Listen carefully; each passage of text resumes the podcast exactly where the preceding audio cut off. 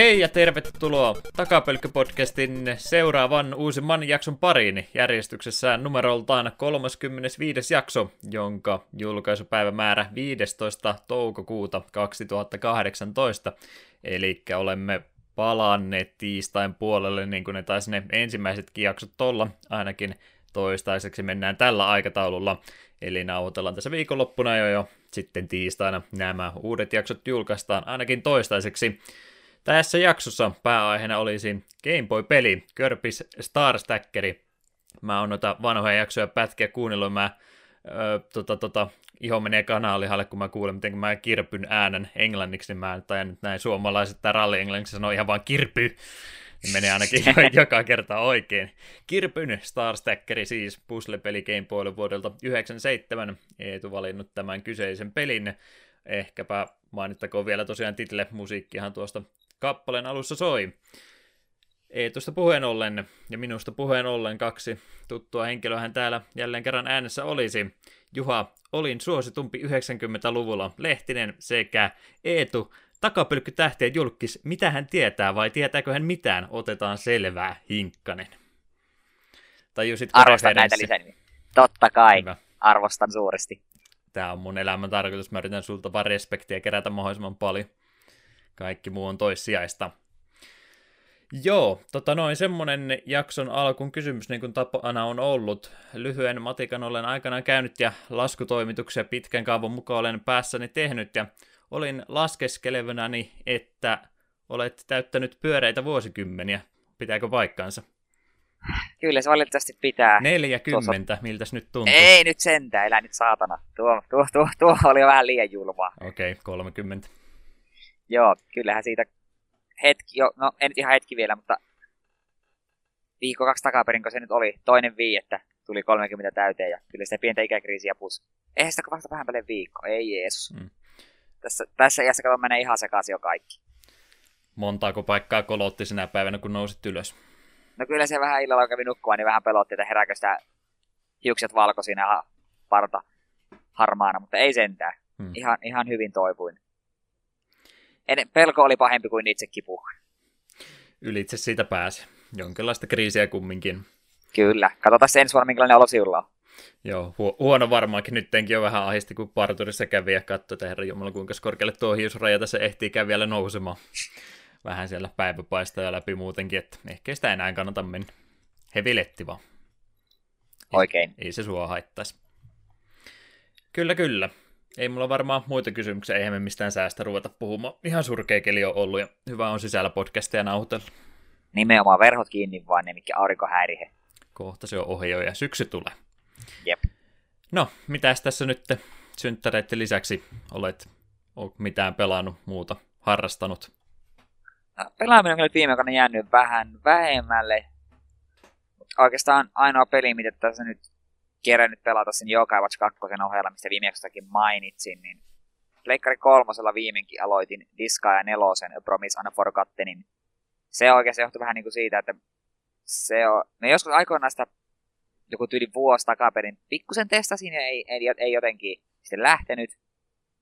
Ja tarkoitus oli, että jossain vaiheessa taas pelaan tai aloitan. Ja nyt sitten kun julkistettiin, että se Diska 1 saa sen mikä Complete Edition mikä onkaan, niin ajattelin, että olisi hyvä hyvä hetki minun palata Diskaajan pariin. Enkä tosin sitä ykkösen remake ole ostamassa, koska ihan riittävästi Diskaaja pelattavana muutenkin. Ja minun DS, niin sitä ykkös Diskaaja mättänyt yli 100 tuntia, niin ehkä mun ei tarvi enää sen pariin palata. Mut joo, tosiaan Diskaajat on minulle varsin rakkaita pelejä. On ne kolme ensimmäistä jo aiemmin pelannut. Ja mullahan on jo vitonen ja sitten niin D2, mikä on niin ykkösen jat, niin kuin tarinallinen jatko niin ne mulla on molemmat digitaalisena odottamassa myöskin. Mutta kun pitää pelata järjestyksessä, niin tämä nelonen on nyt, tuli tässä ensin tielle. Ja en mä tässä kun pari ekaa chapteria pelannut, varsin tuttuja turvallisia diskaa, ja tosin se pitää sanoa, että tykkään huomattavasti enemmän nelosen päähahmosta kuin kolmosen. Kolmosen päähahmo oli se, mikä Maoko sen nimi oli. Me se jotenkin ikinä minun sytyttänyt, se oli mutta varsin ärsyttävä hahmo, mutta tämän nelosen vampyyri Valvatores, joka vannoi, että hän ei enää ikin tippaakaan jo verta, vaan se sardiineja, niin on jotenkin paljon sympaattisempi hahmo. Pidän häne, pidin hänestä heti. Suurempaa vielä mysteeriä en tiedä, että mitkä, mihin tarina keskittyy, mutta lupavalta vaikuttaa. Mutta tarina on kumminkin. Mä ajattelen, että tämä on vaan epäkoherentti pätkä dialogeja siellä täällä. Kyllähän diskaissa kaikissa on suhteellisen monipuolinen tarina ja hahmojen sielumaailma mennään yllättävän syvälle. Se on ehkä yksi, miksi mä tykkään näistä peleistä niin paljon. Ja vaikka, no okei, me sanoin, että Valvotarus on hyvä päähahmo, niin ikinä mitkään päähahmot näissä peleissä ei tule voittamaan alkuperäistä trioa, eli Laharlia, Flonnea ja Etnaa. Suosittelen sulle lämmöllä sitten, kun Disgaea 1 Complete, mikä onkaan tulee, niin tarvut siihen. Se on hyvä paikka tutustua tähän pelisarjaan. Miten se Complete eroaa sitten, kun eikö Steamissäkin nyt on joku Disgaea 1 julkaistuna? Siinä vissi, siinä mun mielestä on kaikki nuo mahdolliset DLC mukana ja oliko siinä jotain ekstraakin. Ja se tuli myös musta Switchille. Milloin seka Disgaea on ylipäätänsä tullut? Pleikkari kakkoselle aikoinaan. Mitä ihmeen DLCtä siihen on tullut? Muistikorteilla? No kun se on, sitä on mun mielestä myöhemmin julkaistu kanssa vaikka missä. Hmm. Niin, sä menät niin, niin, joo, joo. Jälkeenpäin. Niitä on julkaistu niin monen, niin on julkaistu niin monen. Joo, mä mietin, että miten sä DLCtä Pleikkari kakkoselle julkaisut. Lähetetty niin tosiaan varmaan... muistikortteja sinne yksi kerralla ja lataan noista. Ei varmaan niin kuin siihen ihan alkuperäiseen, mutta kun siitä on miljoona eri versiota. Mitä sitä uutta tehdä, kun vanhaakin voi moneen kertaan julkaista. Jep. Ei sitä nyt kauan siitä vitosesta ole. Tai no, Jep. siis meidän vuosissa on sitä aika kauan. Tuntuu Jep. kumminkin ihan tuossa toissa päivän julkaisulta sekin. Sitten joskus. Mm. Plussapelinä tulee kumminkin. Niin. No ei sitten vissiin varsinaista DLC näköjään ollutkaan, mutta siis kuitenkin just kun siinä jälkeen tullut noita just PSP-versio ja DSN-versio ja sitten tuo PC-versio, niin niissä on ollut omia pieniä lisäyksiä, niin ne ilmeisesti on sitten tulevassa, mikäli complete vai mikä onkaan. Vihdoinkin Kuitenkin. kokonainen. Kyllä. Lämmöllä suosittelen sitä, jos pelisarja yhtään kiinnostaa. Ja sitten niille, jotka ovat ihan pihalla, että mikä Helvin Diska, niin kyseessähän on siis tämmöinen strategia-roolipeli, jossa numerot menee todella isoiksi. Eli maksimileveli on mikä 9999 ja statsit menee kymmeniin tuhansiin. Sitä grindaamisen määrä, että jos, elä, jos joutuu autiolle saarille ja mukaan saisi konsoli, jossa on loppumaton akku ja vain yhden pelin, niin diska ihan hyvä vaihtoehto. Siinä riittää pelattavaa. joo, jos oikeastaan syy, minkä takia nyt ei muuten ole kerennyt pelata, niin on vähän, että mulla on ollut tämmöinen elämäntilanteen muutos, että minä on muuttamassa Savonlinnasta pois Joensuuhun, nämä viimeiset pari viikkoa olen tosi vähän ollut kotona, mikä just enemmän ollut Joensuussa tällä tyttöystävän kämpillä nämä viimeiset pari viikkoa, ja nyt Savonlinnassa käynyt vaan pyörähtämässä, pakkailemassa, ja nyt tulevana tiistaina, eli sinä päivänä kun tämä jakso ilmestyy, niin pitäisi käytännössä kaikki tavarat saa muutettua. Ja sitten seuraavan jakson minä nauhoitankin niin sitten uudesta kämpästä. Niin sen Me... takia ei ole pahemmin kerännyt pelailla. Hetkinen, meidän uusi jakso aiheena on sun uusi kämppä. Niinkö Kyllä. Meinasit? Joo, joo, nimenomaan näin. Unohdetaan, unohdetaan joku Bioshock ja puhutaan vaan minun uudesta kämpästä. Ja tässä on minun likapyykki, niin käydään niitä läpi. Kyllä. Joo. Se, en jaksa nyt käydä yksityiskohtia läpi, että minkä takia Savonlinnasta piti muuttaa ja niin poispäin, mutta elämä on joskus tällaista ja koen, että tässä kohtaa on hyvä sauma vaihtaa vähän kaupunkia. Katsotaan, millaista elämä on Joensuussa. Hmm. Ja en mäkään siellä Savonlinnassa enää monen vuoteen ollut, niin mitä se nyt enää. Niin, totta. Syyt oli vähissä jo muutenkin. Niin. Vähän jo kattelee, ja... että mitä se julkisella täältä sinne Joensuuhun oikein maksaisikaan ja ajaltaan kestäisi, totesi, että en mä tullakaan. Mut joo, mutta vaikka, vaikka minut saa pois Savonlinnasta, niin Savonlinnaa saa pois minusta. Aina tulen Savonlinnan muistamaan lämmöllä. Kunnes vuotta myöhemmin on että hitoitusta Savonlinnan Joensuu, Joensuu is the best. Hmm. MTG-paikat oot sieltä jo kattonut. Ja... Voi kuule, me on Facebookissa kolmessa eri MTG Joensuu-ryhmässä. Tapella jo suorastaan Eetu huomiosta, että no kuka, kyllä. kuka tämän vapaan agentin oikein saakaan. No melkein se meni, kun ensin MTG Joensuun meni ja kysyi, että miten, missä tällä peliä järjestellään, niin sinne tarjottiin jo kahta eri ryhmää. Että tää, me, me, niin, että se, siinä ryhmässä on, ja täältä ryhmästä tarjottiin, ja täällä on vielä tämmöinen yksi, että kaikki vain jäseniksi. Että selvä, kunhan muut on takana ja rupeaa silleen, niin katteleenpa, rupeanpa aikataulua niin suunnittelemaan, että missä minä pelaan milloinkin. Hmm. Oletan siis, että tuo Dominaria ehtinyt juurikaan harrastamaan vielä. Me on avannut Dominaria vain ja ainoastaan areenassa, joka on vähän surullista. Uusi setti on ulkona mitä viikon pari ja minä olen yhtään boosteria avannut. Hmm. Täällä kuitenkin on fantasiapelit tulevaisuudessa, niin pitäisi sitä käydä hakemassa joku päivä, mutta ei ole vielä ehtinyt. Hirveitä häslinkiä nämä kaikki päivät. Ehtiä sitä vielä. Kyllä ehti. Mut joo, valitan, valitan, että olen ollut vähän huono nörtti viime aikoina, niin Juha, pelasta meidät ja kerro, mitä sinä olet tehnyt. En mä ikään mikään hyvä nörtti, mä oon vaan regressoitunut ja normien status vaan kasvanut viikko viikolta enemmän ja enemmän. Tota, tota, se on sitä Etriaudysseita hissukseen eteenpäin, erittäin hissukseen eteenpäin. Mutta mut oli tuossa jotain melkein uuttakin. Ei ole käytännössä uusi peli, mutta mulla on uusi peli. Eli Tropical Freeze Switch-versio. 2014 se taisi tulla se Wii U-julkaisu tuosta noin, että onhan sekin jo melkein retro tyyliltä ainakin.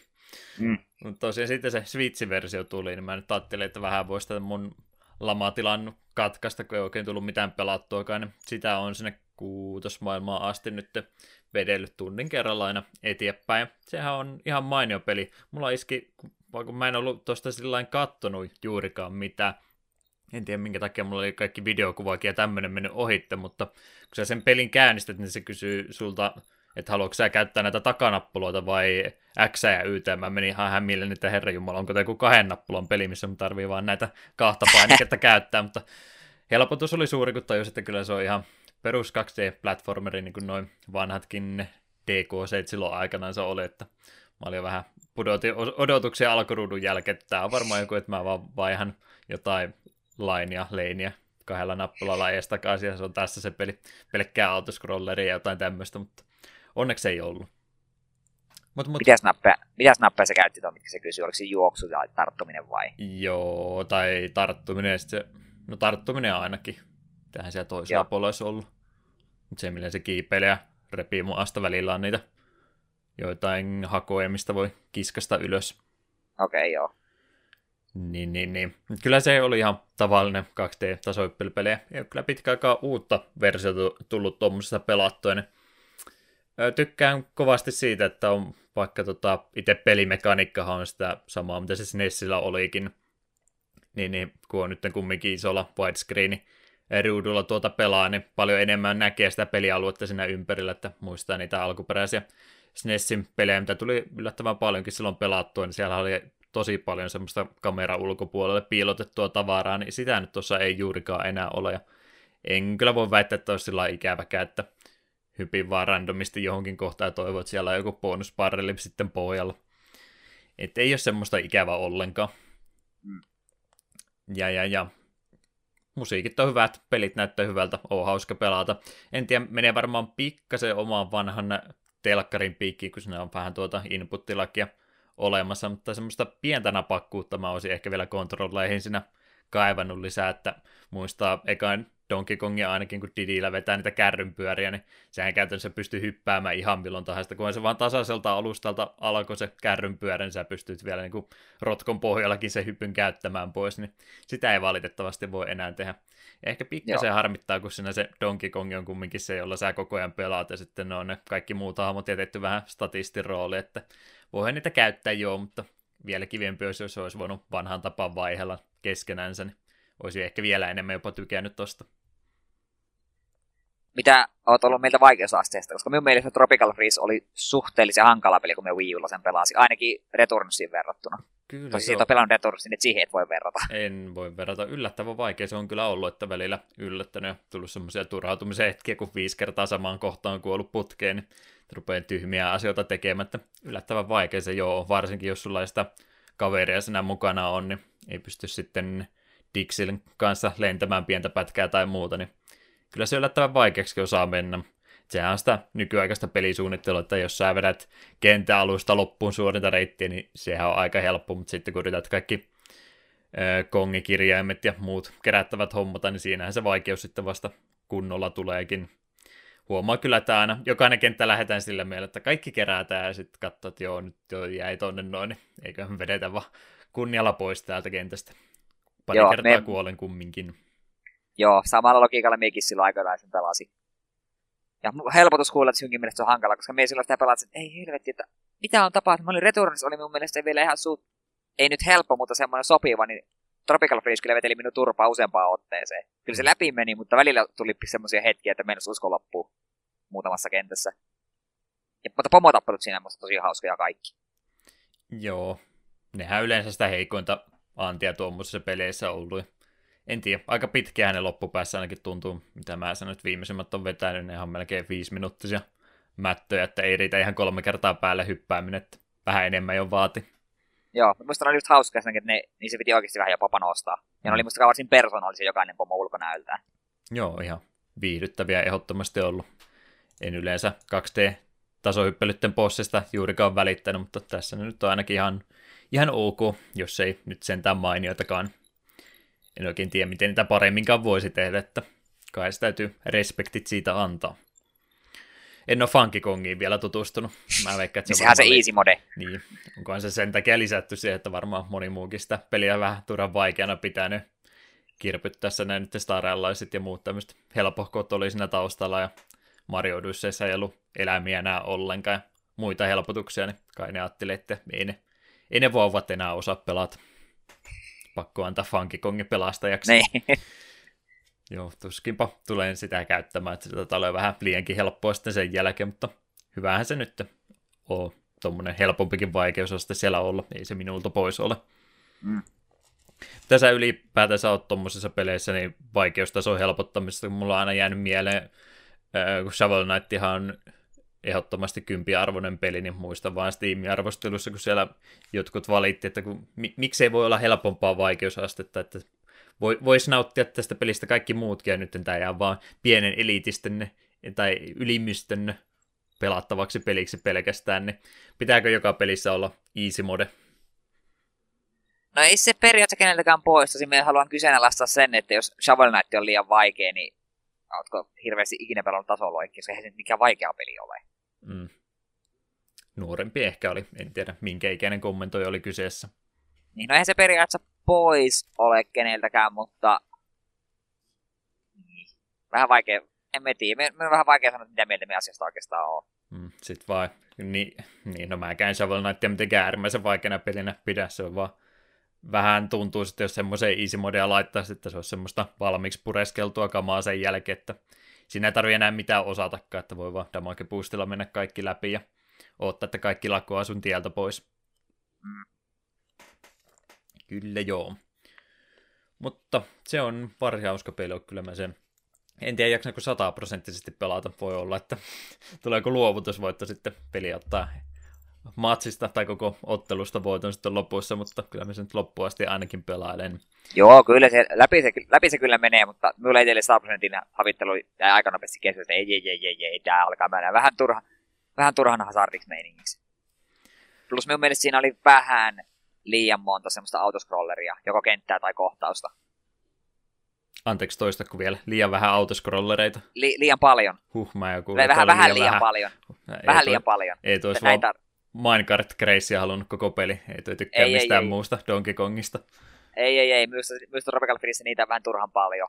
Niin ei välttämättä Minecraftilla, mutta monta tilannetta, missä jokin jahtaa tai jo, jollain tavalla ruutu liikkuu koko ajan. Hmm. No olihan niitä niin. siihenkin mennessä aika monta. Ei se mua ainakaan haitannut.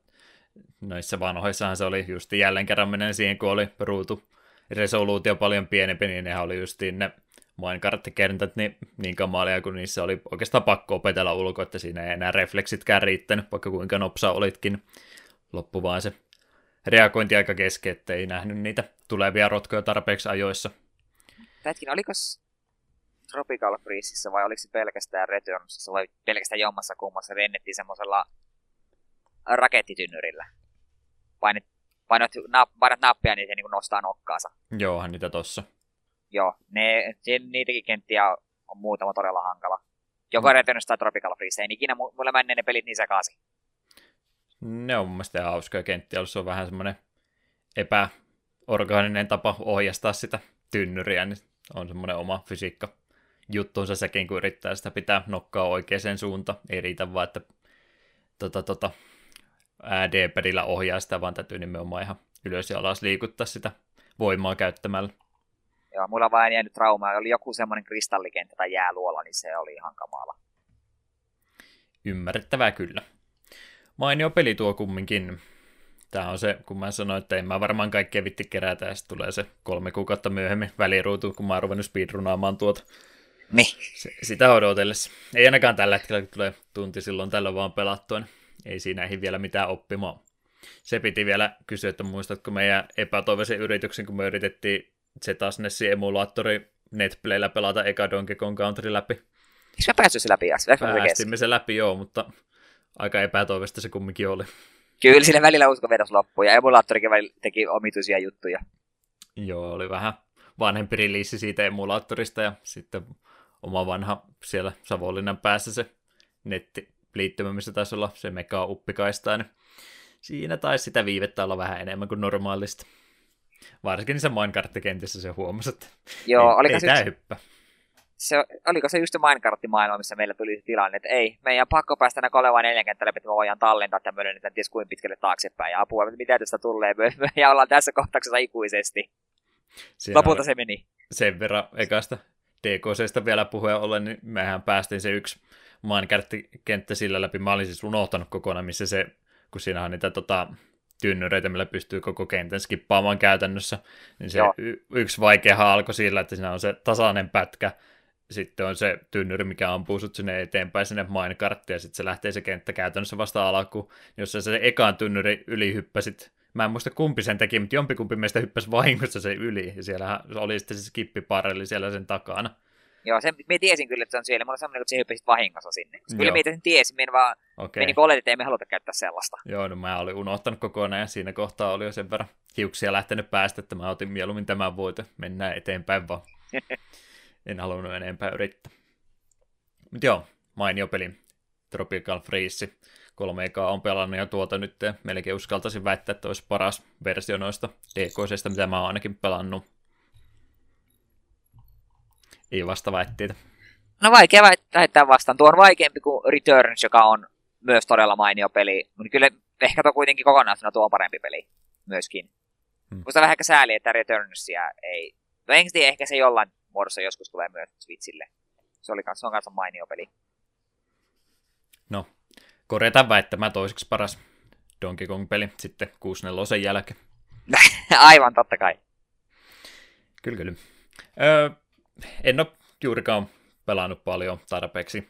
Anteeksi, olen Netflixiä vaan kattellut silloin tällöin aina enemmän kuin pelannut. Öö, Kosmosta, sitä, missä se on tämä, tämä tummaihoinen tiedemies niille Tyson DeGrasse vai niille DeGrasse Tyson, en muista kummin päin se aina menee, mutta olin pätkiä aina välillä nähnyt ihan vanhan TVn kautta. Mä ajattelin aikaisemmin, että se on kokonaan sitä animaatiopätkää, mitä joissakin jaksoissa tulee, mutta ei se semmoinen ollut vaan ihan tota, tota, tietokonegrafiikkaa plus animaatiota plus sitten ihan tavallista ihan normaalia kameratyöskentelyä, että tuommoinen sarja, mikä ilmeisesti sitten perustuu tähän, ää, kuka se nyt on, Carl Sagan, niin se aikaisempi jätkä, joka tuota sarjaa taisi tehdä, niin tämä on niin siitä se riipuutti käytännössä. Tässä nyt on kaikkia avaruuden juttuja, fysiikan lakeja ja muuta tämmöistä käyvän läpi, niin se on semmoista hyvää kattelu just ennen nukkumaan menoa, kun ajatukset on tuolla avaruuden ääri, ääriraidassa,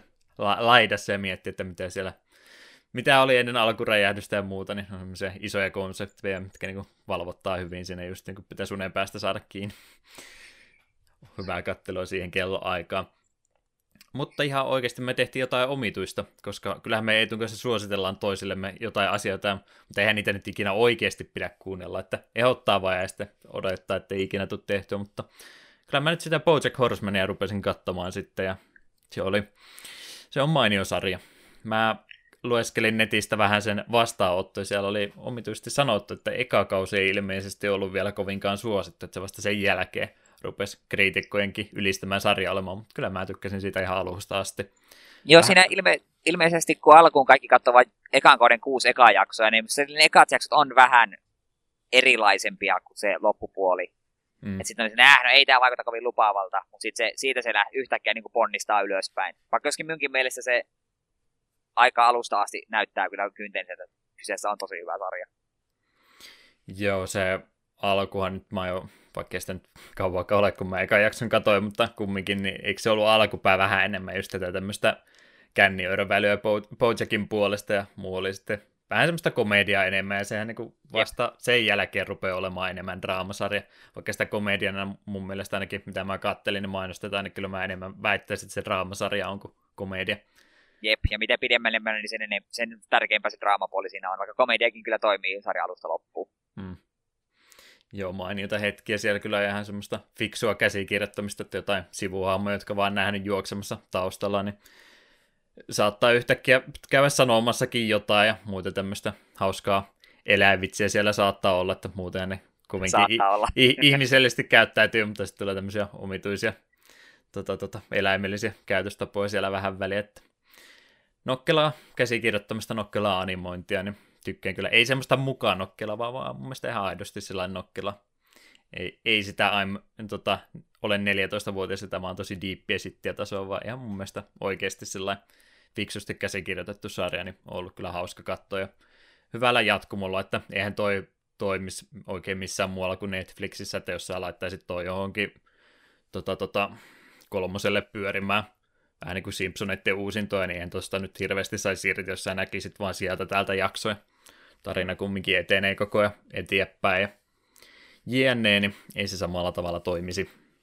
Netflix on ihan oikea alusta tuommoiselle sarjalle. Oletko se jo nelos, neloskauteen asti kattonut? En ole ihan vielä kolmoskauden loppupäässä, mä oon nyt menossa. Okei, okay, joo. Haluaisit okay. jotain spoilata mulle? Okei, okay, ei kun me halusin kysyä just sen takia, että me tiedän, miten, minkä verran me uskallan sanoa. Hmm. Mutta se, no, se ehkä on jo, oot jo huomannut, että joka kaudella tulee vähintään yksi semmoinen hetki, mikä riipasee sydämestä. Joo, hu- huonommin ja huonommin tuntuu menevän koko ajan. Joo, välillä, välillä tulee jotain hyvää ja sitten menee vielä huonommin. Jep. Kyllä onko joo. Sulle, onko sulle jo löytynyt suuri suosikki hahmoista?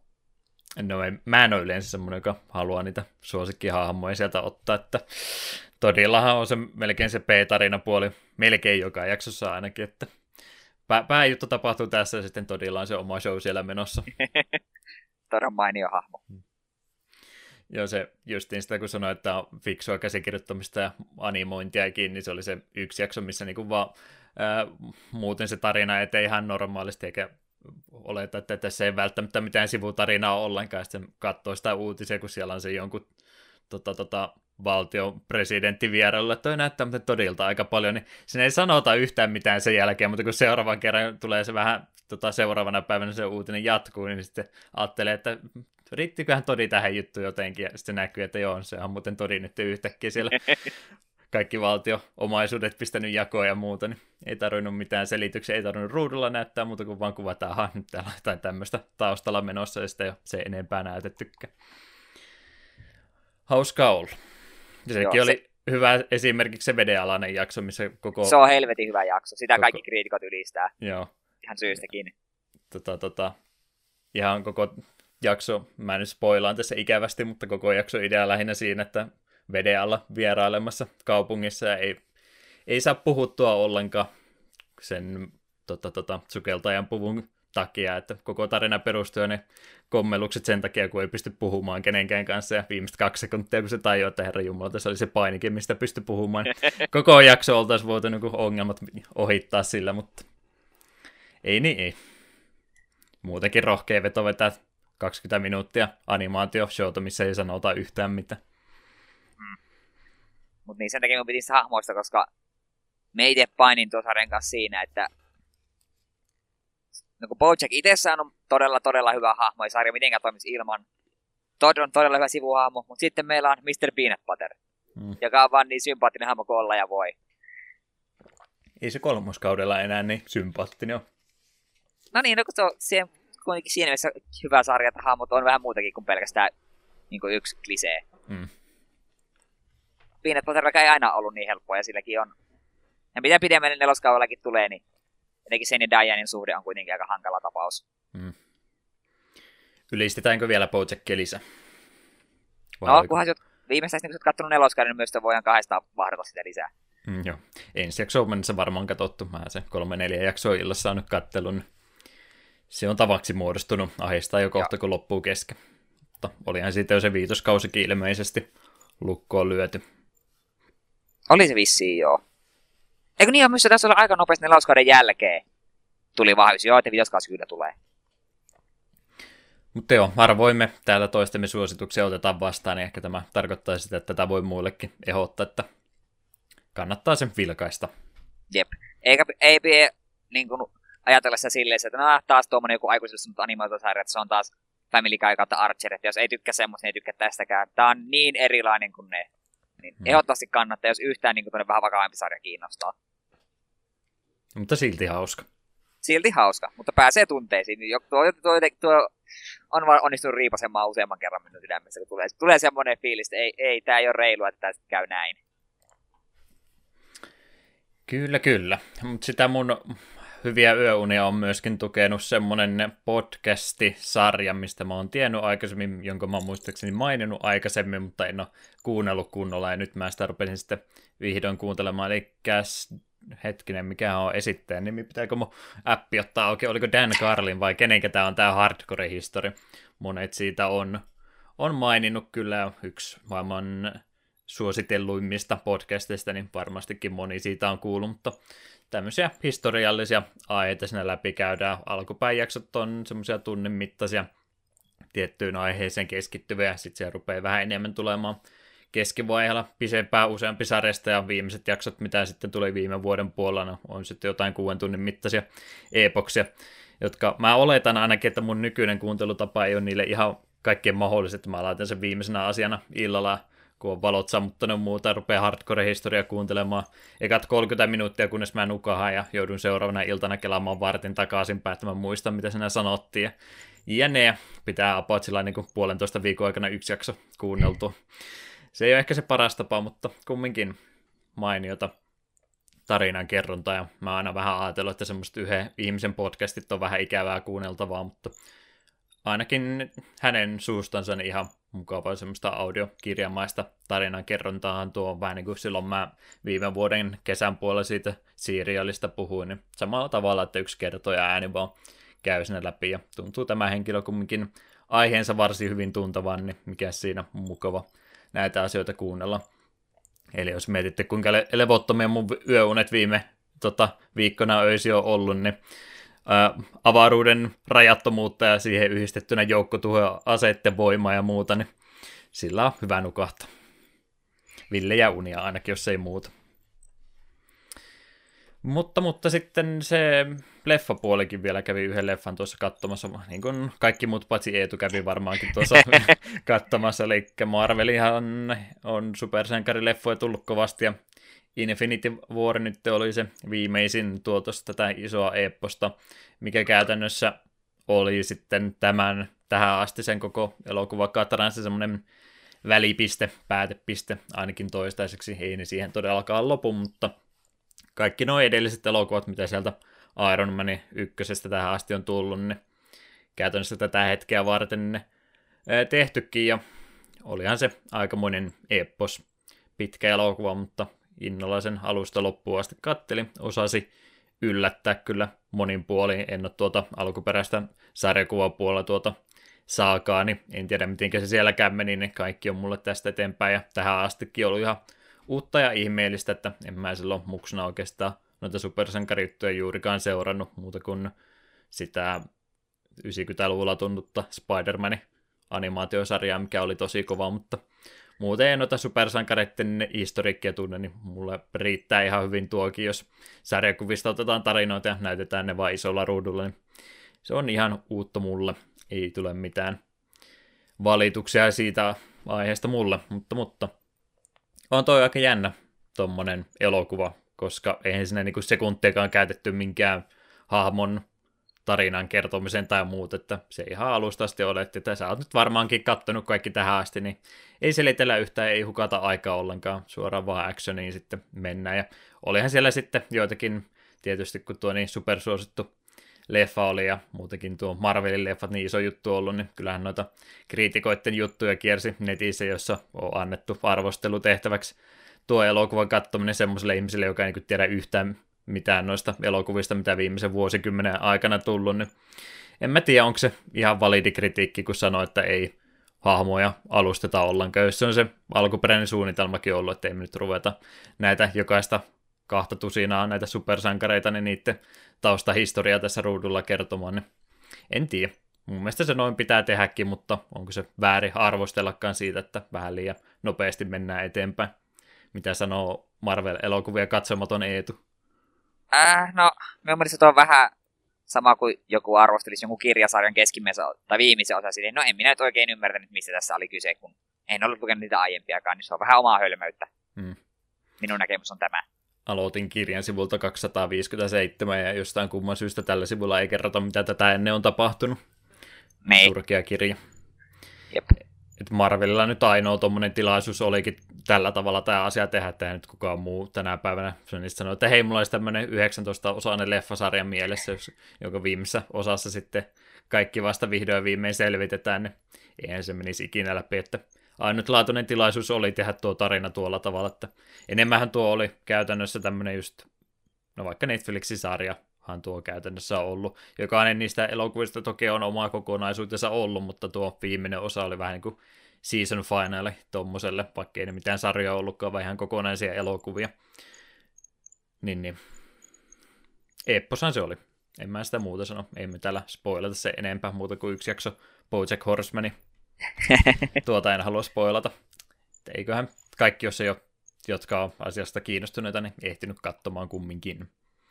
Mulla oli se, kun mä missasin sen öö, ensi illan siinä kokonaan, ja sitten mä ajattelin, että mä käyn sen sitten sen viikonlopun jälkeisenä maanantaina katsomassa, ja eihän täällä meillä päin niin tietenkään keskellä viikkoa mitä elokuvia näytetään, niin piti seuraavaan viikon loppuun asti odotella, että mä pääsin sen kattoon, niin mä en oikeasti uskaltanut Twitteriä tai mitään tämmöistä käyttäkään sitten ollenkaan, että totesin, että ehkä parempi, että niin somea avaa ollenkaan, tulee spoilereita kumminkin. Selvisin tästä haasteesta, eihän se nyt tietysti mulla mikään sinänsä iso ongelma ole, kun Facebookiakaan kohta viiteen kuuteen vuoteen ole käyttänyt, mutta vähän se rajoittaa tuota netin käyttöä, kun oikein tiedä, että mistä niitä spoilereita saattaa tulla, niin pelasin varman päälle, en oikein mitään käyttänyt viikon aikana. Mutta tulee sieltä Marvelia sitten lisääkin, että ei me näistä supersankarileffoista eroon päästä. Ei tuohan se ei suuntaansa tai toisensa liikauta kumminkaan. Ei oikein. Iron Man 1 olen nähnyt joskus. Sitten en minä tiedä mitä kaikkia, ketä muita sankareita tuossa leffassa oli. Ei mitään hajua. Hmm. Kaikki, jota siihen asti oli. Hulkia okay. ja Thoria ja... Mä en Thor-leffa en ole katsonut yhtään, ei kiinnosta. Hmm. Eetu Ehkä. lukee vaan Tex Willeria ja mustanaamiota. Miten siellä muistat, että mä oon lukenut Tex Willeria ja mustanaamio? En, en tiedä, kunhan veikkas. Laki, laki luki hyvä... siihen vielä ja korkea jännitys päällä. Ei niitä en sentään, mutta Tex Willerit ja mustanaamioita olen vanhempia lukenut. On joskus niitä, joskus niitä on saanut ja lukenut niitä ihan innoissani. Mainita sarjakuvia. Pitäisi jostain etsiä, että mihinkähän mä oon ne varastoinut. Hmm. Joo, en rehellisesti sanottuna muistanut, kun vaan nyt heitin kaksi ensimmäistä, mitä tuli mieleen. Niin... No hyvin a- heitetty. Me häkellyy hetkistä, että siihen on kirjanpitoa jossain. Haulikolla ampuu ladon sen, että todennäköisesti kun tuo ikäiselle miehelle ja sanoo Tex Willerin tai korkean jännityksen, niin todennäköisesti jompikumpi osuu oikein. Ei tämä nyt mikään ihmetteko ollut kumminkaan. No ei silti vähän säikähi, koska kaksi ainut tuossa vanhempaa sarjakoita, mitä, mitä olen lukenut, niin niitäkin vasta lukenut vasta myöhemmällä iällä. Hmm. Uhu, pelottavaa. Rauhoitutaanpas tästä jännittävästä juonipaljastuksesta. Kuunnellaan Körpin Starstackerista pari eh, kappaletta. Ei tuli näitä ainakin alkupäästä valinnut vähän, näitä vaihtelin, niin eihän nyt ei tule valinnolla pelkästään mennä. Eli kolme kappaletta mä laitoin tässä aika lyhkäisiä pieniä jinglejä siellä täällä, niin jää muuten nämä meidän musiikkitaut vähän turhaan lyhkäisiksi, niin sen takia kolme tällä kertaa. Eli kappaleet DDD, Just a Few More ja Easy.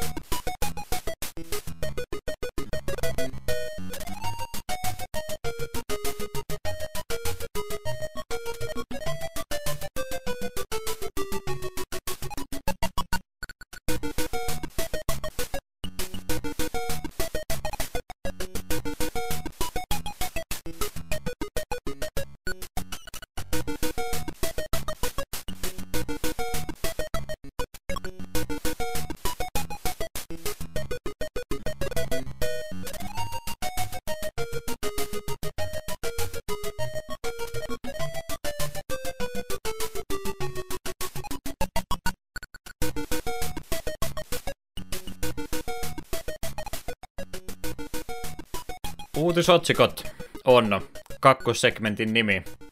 Aika epäomaperäinen, mutta sillä me ollaan menty. Eli retrompia uutisia, mitä tässä viimeisen parin viikon aikana on tapahtunut ja jotain pientä liikehdintää tässä kesän kynnyksellä on tapahtunut, niin Eetuhan voisi niistä jotain sanoa.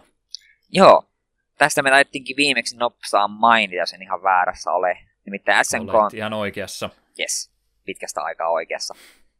SMK on tulevasta Classic kautta minilaitteesta annettiin lisää tietoa. Laitteen nimi tulee olemaan The Neo Geo Mini, ja se tulee sisältämään 40 peliä. Laitteesta julkaistaan kaksi versiota, toinen Aasian markkinoille ja toinen kansainvälinen versio muualle maailmaan. Minilaitteen ulkonäkö perustuu Neo Geo MS MVS arcade-laitteeseen, joka on kutistettu kannettavaan muotoon. Tuotossa löytyy pieni 3,5 tuuman näyttö, mutta laitteen voi halutessaan linkittää isompaan ruutuun HDMI-kaapelin välityksellä. Neo Geo Minin pelivalikoimasta, julkaisujen kohdasta ja hinnoittelusta ei vielä tässä vaiheessa kerrottu enempää. Erittäin hitaita paljastuksia tästä. Kaikki pidättää hengitystä, että mitäs tälle käykö. Jep. Mut näpp- näppärää. Seuraavat Switchin mallia, että voi pelata joko käsikonsolilla tai voi laittaa telkkariin kiinni. Ahaa! Mä en nyt saakaan mielikuvaa siitä, että kuinka iso kolme ja puoli tuummainen näyttö oikein onka. Onko se tuommoinen 3DS yläruudun kokoinen? Vähän kai, isompi. Kai, vaikea sanoa. En mikä oikein, vaikea hahmottaa. Mm. Pieni ruutu kumminkin, onneksi siinä on sitten mahdollisuus siitä poiskin linkittää, että en voisi oikein kuvitella, että mä sitä hirmuisesti käyttäisin, jos tuommoista laitteita ostaisin, mikä on aika iso jos. Jep. Paljon, paljon nyt riippuu mitä siinä on ja mikä se hinnaksi muodostuu. Mm. Jos ei SNES Minit ja muutkaan oikein minulle napannut, niin vähän vaikea uskoa, että Neo Geokaan tarttuisi matkaa. Saatika sitten, että tuleeko tänne markkinoille niitä niin, ollenkaan, että täytyykö ruveta jostain brittiä IPstä semmoista tilaamaan. No silloin se on minun kohdalla ainakin no no, en jaksa ruveta niin va- paljon vaivaa näkemään. Kyllä on pelattavaa tässä maailmassa muutenkin. Ihan liikaa vaiva. Kyllä noita Neo pelejä olisi kiva vähän enemmän tutustua, mutta se vaatii nyt sitä, että se tulee vähän lähemmäksi minua ensin, ennen kuin tartun syötti. Jep. En rupea perään menemään se enempää. Jep, niiden pitää tulla Switchin verkkopalveluun.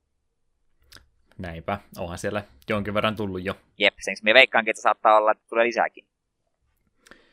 Asia helpottaisi kovasti, jos ne tulisivat vaikkapa Switchin virtual palveluun ei kun. me aasin siltä rakennamme tässä kovasti. Mennäänkö yli? Joo, mä rakensin sen jo, menee vaan. Kyllä. Et tarvii enempää lupa. Joo. Switchin tulevasta tilauspalvelusta annettiin nimittäin lisää informaatiota. Palvelu tulee alkamaan syyskuussa ja sen hinta tulee olemaan noin 20, äh, 20 dollaria vuodessa. Tilauksen alkaessa saat myös 20 NES-peliä, joita pystyt pelaamaan myös offla, offline-tilassa, online-tilassa. On tarkoitus varmaan online-tilassa, multiplayerina. Off. No joo, mutta siis, että ei sun tarvii olla always online, niin, sä, niin Aa, niin, Xboxin niin, tapaa, että voi myös pelata ilman yhteyttä. Niin, aivan, aivan, aivan. Hommannut. Aivan, aivan. Mutta joo, on siinä ne online-jututkin olemassa. Jep. Niistä vaan maininnut erikseen. Joo. Ja samoihin aikoihin myös kerrottiin, että Virtual Console-brändi ei tule jatkumaan Switchillä. Eli ennen kuin nostan parikadeille, niin todennäköisesti jollain muodossa vanhoja pelejä tulee, mutta ei enää vaan Virtual Console nimellä. Hmm. Joo, sitä piti ehdottomasti painottaa, että ei, ei tarkoita sitä, että ei vanhoja pelejä tulisi, mutta ei tuota Virtual Console-nimikettä nyt ainakaan käytetä. En tiedä, minkä takia ne oikein erikseen sitä mainitti, että sitä ei haluta käyttää, että ehkä ne halusi nyt säästää itse jo tässä vaiheessa siltä backlashilta, että ei, ei tota, tule sitä valitusta, että nyt on varmaan jo aika selvää, että ei tule taka- taaksepäin yhteensopivuutta. Ei sillä, että ne olisi ikinä sitä mitään puhunutkaan, mutta nyt kun ne tuo Virtual Consolenkin vielä kuoppaa, niin se nyt ainakin vahvistaa sitten tämmöisetkin salaliittoteoriat. Mm. Että ei tässä nyt kukaan yllättynyt ole, mutta pettynyt voi siltikin olla. Jep.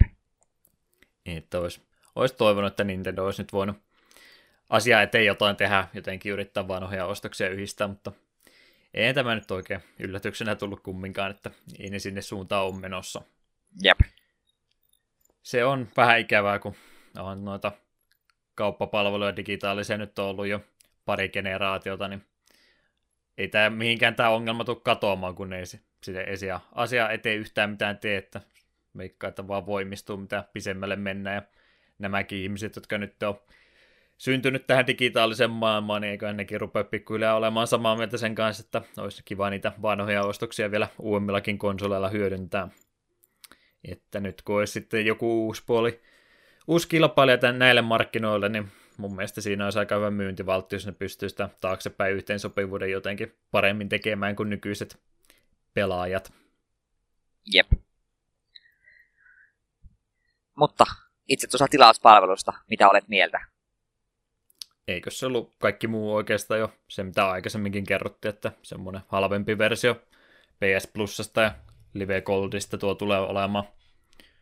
Että et sehän nyt on semmoinen kerran maksat ja unohdat koko jutut, että sä et ole, oot, oot sen tää rahaa siihen käyttänytkin, että ei ole semmoinen tikkaa kerran kuukaudessa palvelu, mikä ehkä vielä muistaa välillä poiskin päältä ottaa, että tuo vaan kerran maksaa ja sitten unohtaa, että siitä on maksanutkin jotain.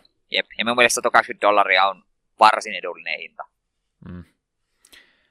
Niin siinä nyt, miten ne voisi chattijutut ja nämä menee, kun Splatoonin kanssa oli se joku ihan ihme viritelmä. Piti niin se pitää edelleen sitä appia käyttää. Ja... Niin no se, se on edelleen kyllä pöliä. Toivottavasti ne se, sille keksisi jotain muuta vaihtoehtoa. Mm. Siitä me kyllä tykkään, että no NES-pelit, mitkä tulee, ja sitähän musta sanoi, että se alkaa noilla peleillä, että sain sen käsityksen, että se valikoima laajenee ajan myötä kenties muihinkin konsoleihin, siitä nyt ei vielä.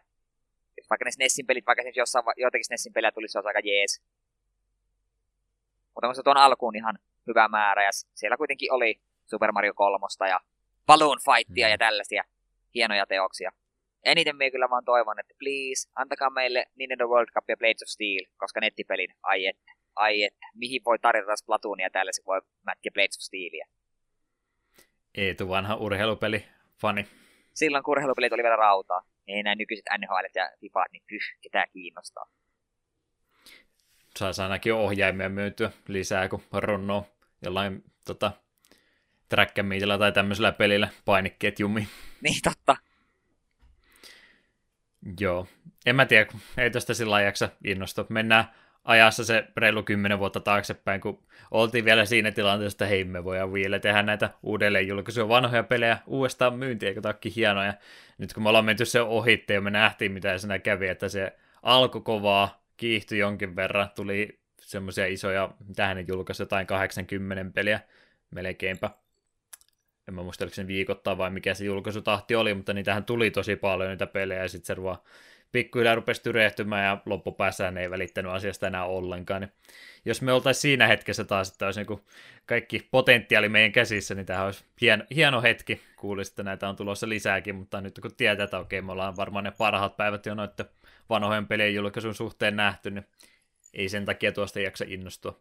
Mutta eihän se nyt ole siis, niin, ei se ole nimenomaan tähän tarkoitukseen tehty tuo palvelu, mutta olisi voinut toivoa vähän parempaa tästä jutusta kun oli sitä just Netflix-tyylistä vähän isommalla summalla, että olisi voinut vuokrata niitä pelejä, niin, niin. kaikkia näitä teorioita, joista Nintendo siis ei todellakaan mitään itse puhunut, mutta niitä teorioita ja videoita, mitä ihmiset heitteli ilmoille, niin ne olisi ollut niin hienoja, jos ne olisi toteutunut. Että ei tässä pettynyt saa olla, koska ei tässä mitään tämmöistä luvattukaan. Mm.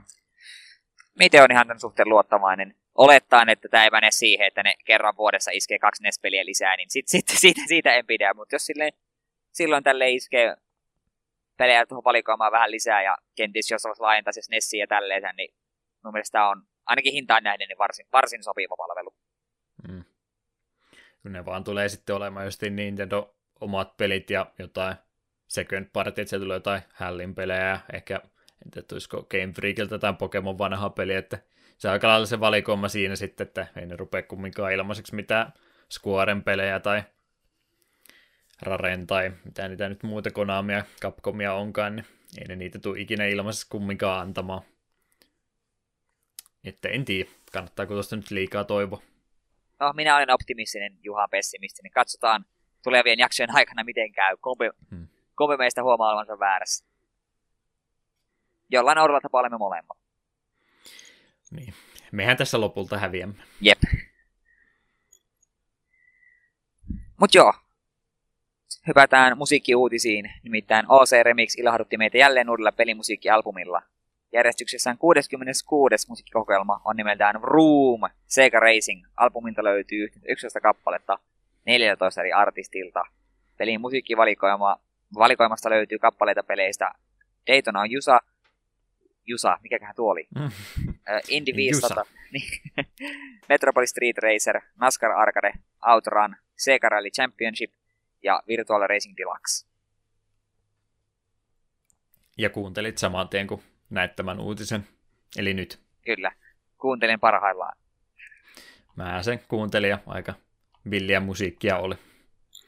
Teema on sopiva. Hyvät musiikithan on vanhoissa arcade-kaahailuissa aikanaan ollutkin, että ihan hyvää käyttökelpoista materiaalia eri miksaajilla on ollut käsissä. Nopsa, lyhkäinen albumi, että sen kuuntelee tunnissa lävitse. Ilmanen on hinta, niin miksipä ei. Tässä käy aina sama juttu. Aina tulee ilmoitus, että OCRMixillä uusi levy. Mä hei, pitääpä kuunnella joskus ja sitten me muistan OCRMix seuraavaan kerran, kun seuraava levy julkaistaan, tai albumi. Mm. Mikä oli edellinen?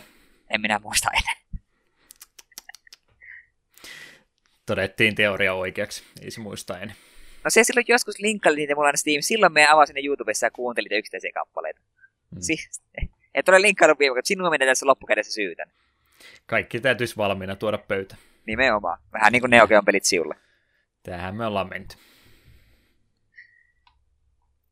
Onko sä mitään noista peleistä pelannut edes?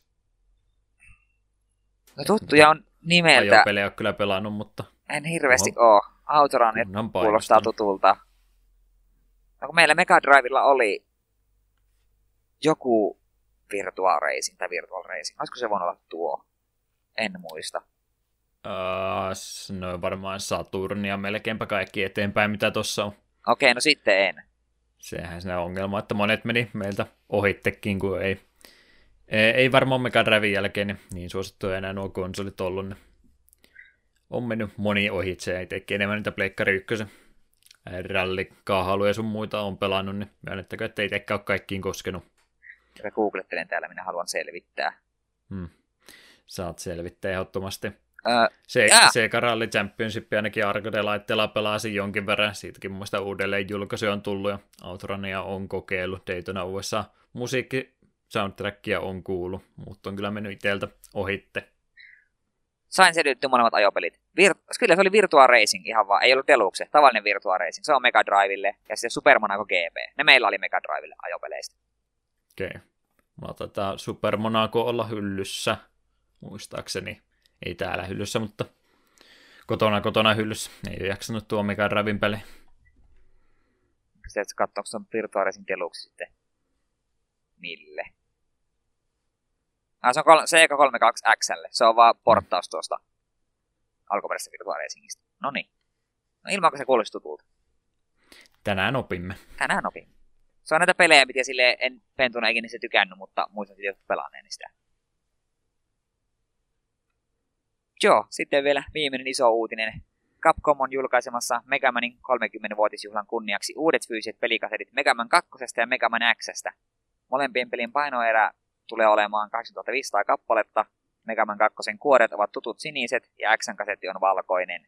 Näiden painoisen joukossa on tuhat erikoiskappaletta, joiden hohd- kuoret hohtavat pimeässä. Myynti im8bit.com osoitteesta syyskuun lopussa. Ja molempien pelin hinta on 100 dollaria. Ja kuinka monta kappaletta tilasit jo kakkosta?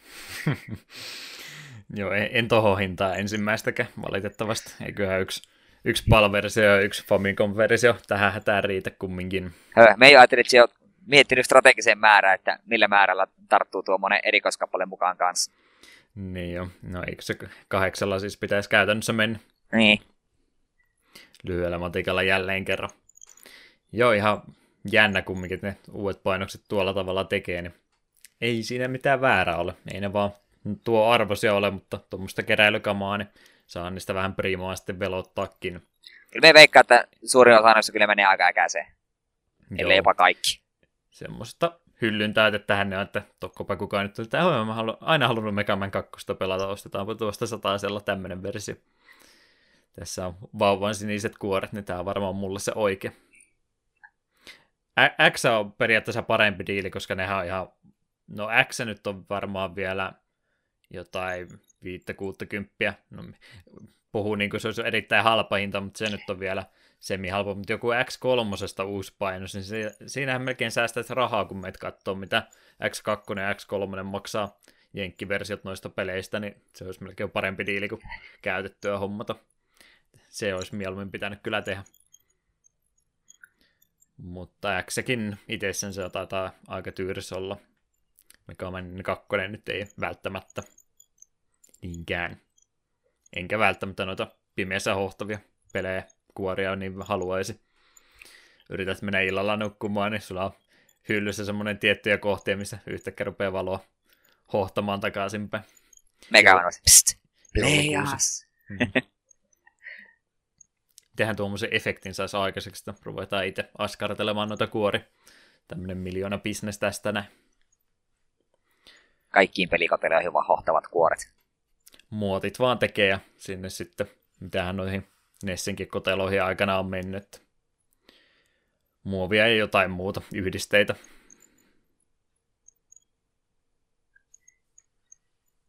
Annatko sinä meille pikauutisen? Voin mä antaa, jos ei sulla Megamaneista enempää sanottavaa ollut. Ei tähän hätään. Aika vähän ollaan sitä pelistä puhuttu. Joo, ei vielä. Ei vielä. Tota noin, YouTubessa tämmönen, tää on tosi tärkeä uutinen, ehdottomasti piti ottaa. YouTubeen semmonen uusi kanava, sarja alkanut. Tämmönen tyhjä aukko on ollut tuolla markkinoinnissa, eli onko sä kuullut semmoisesta ajatuksesta, niin kun ihmiset pelaisi videopelejä sohvalla, kaksi henkilöä jutteli samalla kun ne pelaa. Onko semmoiselle ollut kysyntää sulla? Ei hemmetti, miksi me ei olla tehty sellaista? Si- Tämähän on miljoona business. Onko tämä patentoitu idea? Ei ole vielä, mutta jos tämmöinen puutostila on ollut, että ei juuri tämmöistä konseptia vielä aikaisemmin nähnyt, niin nyt olisi ainakin kahdelta mukavalta tyypiltä tulossa tämmöinen, tai itse asiassa alkanutkin jo. Eli kaksi ääninäyttelijää, ne kaksi ensimmäistä, mitkä mieleen tulee, eli Nolan North ja Troy Baker, niin ne on aloittanut, tai en mä tiedä kuka tänne on aloittanut, mutta he ainakin tässä sarjassa on ne kaksi, kaksi mieshenkilöä sohvalla, jotka juttelee ja pelaa pelejä samaan aikaan, ja nimenomaan retro-pelejä sitten. Oikein tämmöinen hyvä one-two punch tässä näin, kaksi tunnettua nimeä ja sitten vielä tämmöinen aihealue, mikä itseäkin kiinnostaa kovasti, niin tässä on suorastaan mainio kanava kyseessä. Eli Retro Replay on tämän kanavan nimi, ja se alkoi tässä ihan pari päivää sitten tätä nauhoittaessa. Lupailivat, että aikovat pelata aina Atarista eteenpäin vanhoja peliä lävitse. Tosiaan toi eka jakso tuli 10. päivä toukokuuta, jossa pelailussa oli toi Atari 2600 sen Spider-Man. Niin, niin vitsit nyt vitseinä, niin onhan siis näitä miljoona tuolla YouTubessa jo aikaisemminkin, mutta nyt on kaksi semmoista fiksuolosta henkilöä, nimenomaan vähän aikuisempaa henkilöä. Ei sillä, että mä nyt tässä välttämättä mitään varjoa heittäisi mihinkään suuntaan, mutta kyllä mä mieluummin Nolan Norttia ja Troy Bakeria kuuntelen niiden juttuja, kun niitä esi-aikuisen asteella olevia ihmisiä, jotka rääkyy mikrofoneihinsa. Niin tuon kun kattelin, niin se oli paljon parempi kuin melkein oikeastaan mikään muu, mitä mä oon tuommoista aikaisemmin nähnyt tai mielikuvia saanut. On siellä varmaan muitakin hyviä olemassa, mutta näillä oli ihan hyvä kemia keskenään ja onhan ne siis töitä tehnyt pitkään yhdessä ja erikseen omissa projekteissa, ettei ne nyt ekaa kertaa tuossa toisensa tavannut. Hyvä kemia oli ja vähän semmoinen aikuisempi huumorintajukin, niin jaksoi jopa katsella tuotakin. Ei tullut myötä häpeän tunteita tätä katsellessa. Ei ne kovinkaan hyvin pelannut, mutta eihän se ole tärkeintä vaan ne jutut. Joo. Kaivoin tuon kanavan äsken ja laitoin tilaukseen. Pitääpä sitä vaikka vähän vilkuilla. Hmm. Niin, enem- enemmän ne oikeastaan näyttää näiden jutustelua siinä, että ne vaihtaa kamerakulmaa että on pelkästään sen sohvaan päästä välillä vähän näytetään sitä pelikuvaa ja melkein 60 prosenttia on sitten pelkästään sitä sohvaa ja äänet kuuluu vaan sitten taustalla. Teen tuossa nyt sitä itse pelaamista juurikaan pääsen näkemään ja siinä kumminkin leikkaukset on tehty sillä että on ne kaikki hiljaiset pätkät sieltä välistä leikattu pois, ne hyppää vain jutusta toiseen käytännössä. Et enemmän tuossa noita Nolan Norttia ja Troy Bakeria katsellaan kuin sitä pelaamista. Mutta mieluummin niin päin, kun ehkä katsoo niiden surkeata pelaamista. No ei ne nyt niin huonoja ollut, mutta menee ehkä vähän pelin pikki. Onko sä tota 2600 sen Spider-Mania nähnyt? Video Game Nerdillä oli ainakin jakso siitä joskus. Mä en ole AVGn näkään kattonut muutamaan vuoteen. Hmm. No, on se useampi jakso ohi. On sekin jo vähän vanhempi jakso. En sieltä. Vai ei kun hetki, oliko siellä joku yli päätä joku jakso Spider-Man-peleistä? Se oli Taisi varmaan olla. siinä, siinä Joo, joukossa silloin. Joo, sa- sa- sitten mitä jo muistas. Joo, joo. Niin, siinä oli erikseen jakso useammassa Spider-Man-pelissä. Niinpä se Mm. olikin. Joo, muistan nyt. Tämä oli se peli, missä vaan piti sitä yhtä seinää kiivetä ylöspäin. Aa, joo, just, joo, joo, muistan, muistan. Ei kovin lupaava peli. Mm-hmm. Sitä ne tuossa yritti pelata. Ehkä jos täältä ei mene nämä mun kritiikit perille kumminkaan, mutta se, kun ne vaihtaa sitä kamerakulmaa sieltä sohvasta sinne telkkariin, niin se on tehty sellainen hölmösti mun mielestä, että siinä on se ö, jonkinlainen filtteri laitettu siihen päälle, että se on niin keinotekoisesti yritetty sitä vanhan CRTn kaarvuutta saada siihen kuvaan, ja sitten siitä on kumminkin kaksi kolmasosaa sitä ruudusta kaikkia muuta kuin sitä pelikuvaa, kun siihen on yritetty just vanhaa putkitelkkaria laittaa ja sitten sitä huoneen tausta ja muuta, niin en mä kaikkia sitä muuta siinä ympärillä tarvista, ihan se game feed riittäisi mulle mainiosti. Ja ei sillä, etteikö me emulaatiota oltaisi käytetty, mutta on se vähän hölmöä katsoa, kun ne pelaa siinä tota Atari 2600 sen peliä Pleikkarin nelosen ohjaimet kädessä, niin ei tainnut olla ihan alkuperäisellä raudalla, mutta ei me arvostella. Mehän ei siis ikinä olla emulaattoreita käytetty tässä showssa. Ei tietenkään, ei koskaan. Pois se meistä. Täällä hikeä ohimolta pois. Huhhuh. Älkää tulko tänne. Mutta joo, hauska sarja. Tulee katteltua. En tiedä mikä julkaisutahti tulee olemaan, mutta mukavia vartin pätkiä ilmeisesti sieltä tulossa. Oliko meillä muita uutisia? Mä, Ei näytä olevan. mä Seuraavaksi olin pitäisi... pari, pari ottanut tätä poiskin jo. Tuolla, mikä tää on tää Tri-State ja tuolla Jenkeissä tää New Yorkista Floridaan väliköhän se mahtaa olla vai New York, New Jersey ja Connecticut, onkohan se tämä pätkä, mutta siellä on kuulemma kaikkien aikojen isoin pelikokoelma myynnissä ja huutokauppa loppuu toukokuun lopussa, että jos olette halunnut omaa kokoelmanne saada aluille, niin sieltä sitten varmaan kannattaa isoin kokoelma ikinä ostaa ja tänne lähettää, niin halvalla lähtee varmastikin. Halapa kuin makkara. Kyllä. Joku speedrunin ennätys rikottiin, se oli se Barnstorming vai mikähän se oli, missä oli jälleen kerran tämä, kuka se nyt taas olikaan, mä jo on iloisesti unohtanut, kuka se Dragsterin huijaaja nyt taas olikaan, Todd, Todd Rosers, niin Kyllä. se oli joku se vanhoja ennätyksiä, mitkä oli jälleen kerran todettu, että ei ne ole, pädekkään, niin ne oli ilmeisesti löytänyt jonkun glitchin siitä pelistä ja sitten ne oli kumminkin rikkonut niitä ennätyksiä siinä. Hyvin No niin. tehty. Rogersia vielä lisää pata. Ei ole vielä tarpeeksi vahinkoa ottanut. Mut mut, yksi ROM hackingin uutinenkin tuossa oli yksi ainoastaan valitettavasti, mutta otetaan sitä kaikki irti. Joo. Eli meillä olisi peli nimeltä Arleno Poken Mahon Jewel. Jevel, miten kautta japaniksi pitäisi lausua. Arles Adventure Magical Jewels. Kompilen kehittämä ja julkaisema Game Boy Color-peli vuodelta 2000. Pelistä on yritetty aiemminkin tehdä käännöksiä, mutta ne ovat olleet heikkolaatuisia. Vaikka tämä julkaisu onkin keskeneräinen, on se muutamia dialogipätkiä vaille valmis. Ja pieniä kompromisseja on tehty nimien ja skillien suhteen, jotta englanninkielinen käännös mahtuu pienen tekstilaatikkoon. Ja käännöstä, josta on vastannut sivuston käyttäjän mitä Jazz. Eli tämä on nyt se sama Arle varmaankin, joka niissä Pujo Pujo peleissä oli. Ainakin kuvia kun kattelin, niin Aivan samalta totta. neitokaiselta näytti. Aivan totta. En tosin tiedä, että mistä se on siihenkin peliin tullut, kun eikö ne vanhat Pujo Pujot jotenkin yhdistänyt jotain vanhoja sarjoja, sarjoja muutenkin. Että, että se voi olla jostain muusta pelisarjasta alun perin tuo Arle, mutta Pujo Pujo mä se nyt ainakin yhdistän nykyään. Että siitäkö sitten seuraavaa peliä listan perällä. Tämä itse asiassa kuvien perusteella näyttää ihan pelattavalta roolipeliltä. Jopa siedettävältä. Niin. Pidetään Arlen seikkailut mielessä. Sitten joskus. Sitten joskus. Pelit loppuu kesken. Se on ongelma, mikä tulee varmastikin tapahtumaan. Aikaisemmin kuin osaa arvaakka. Joo, kai meillä on uutisotsikot ja muut käyty läpi. Eiköhän?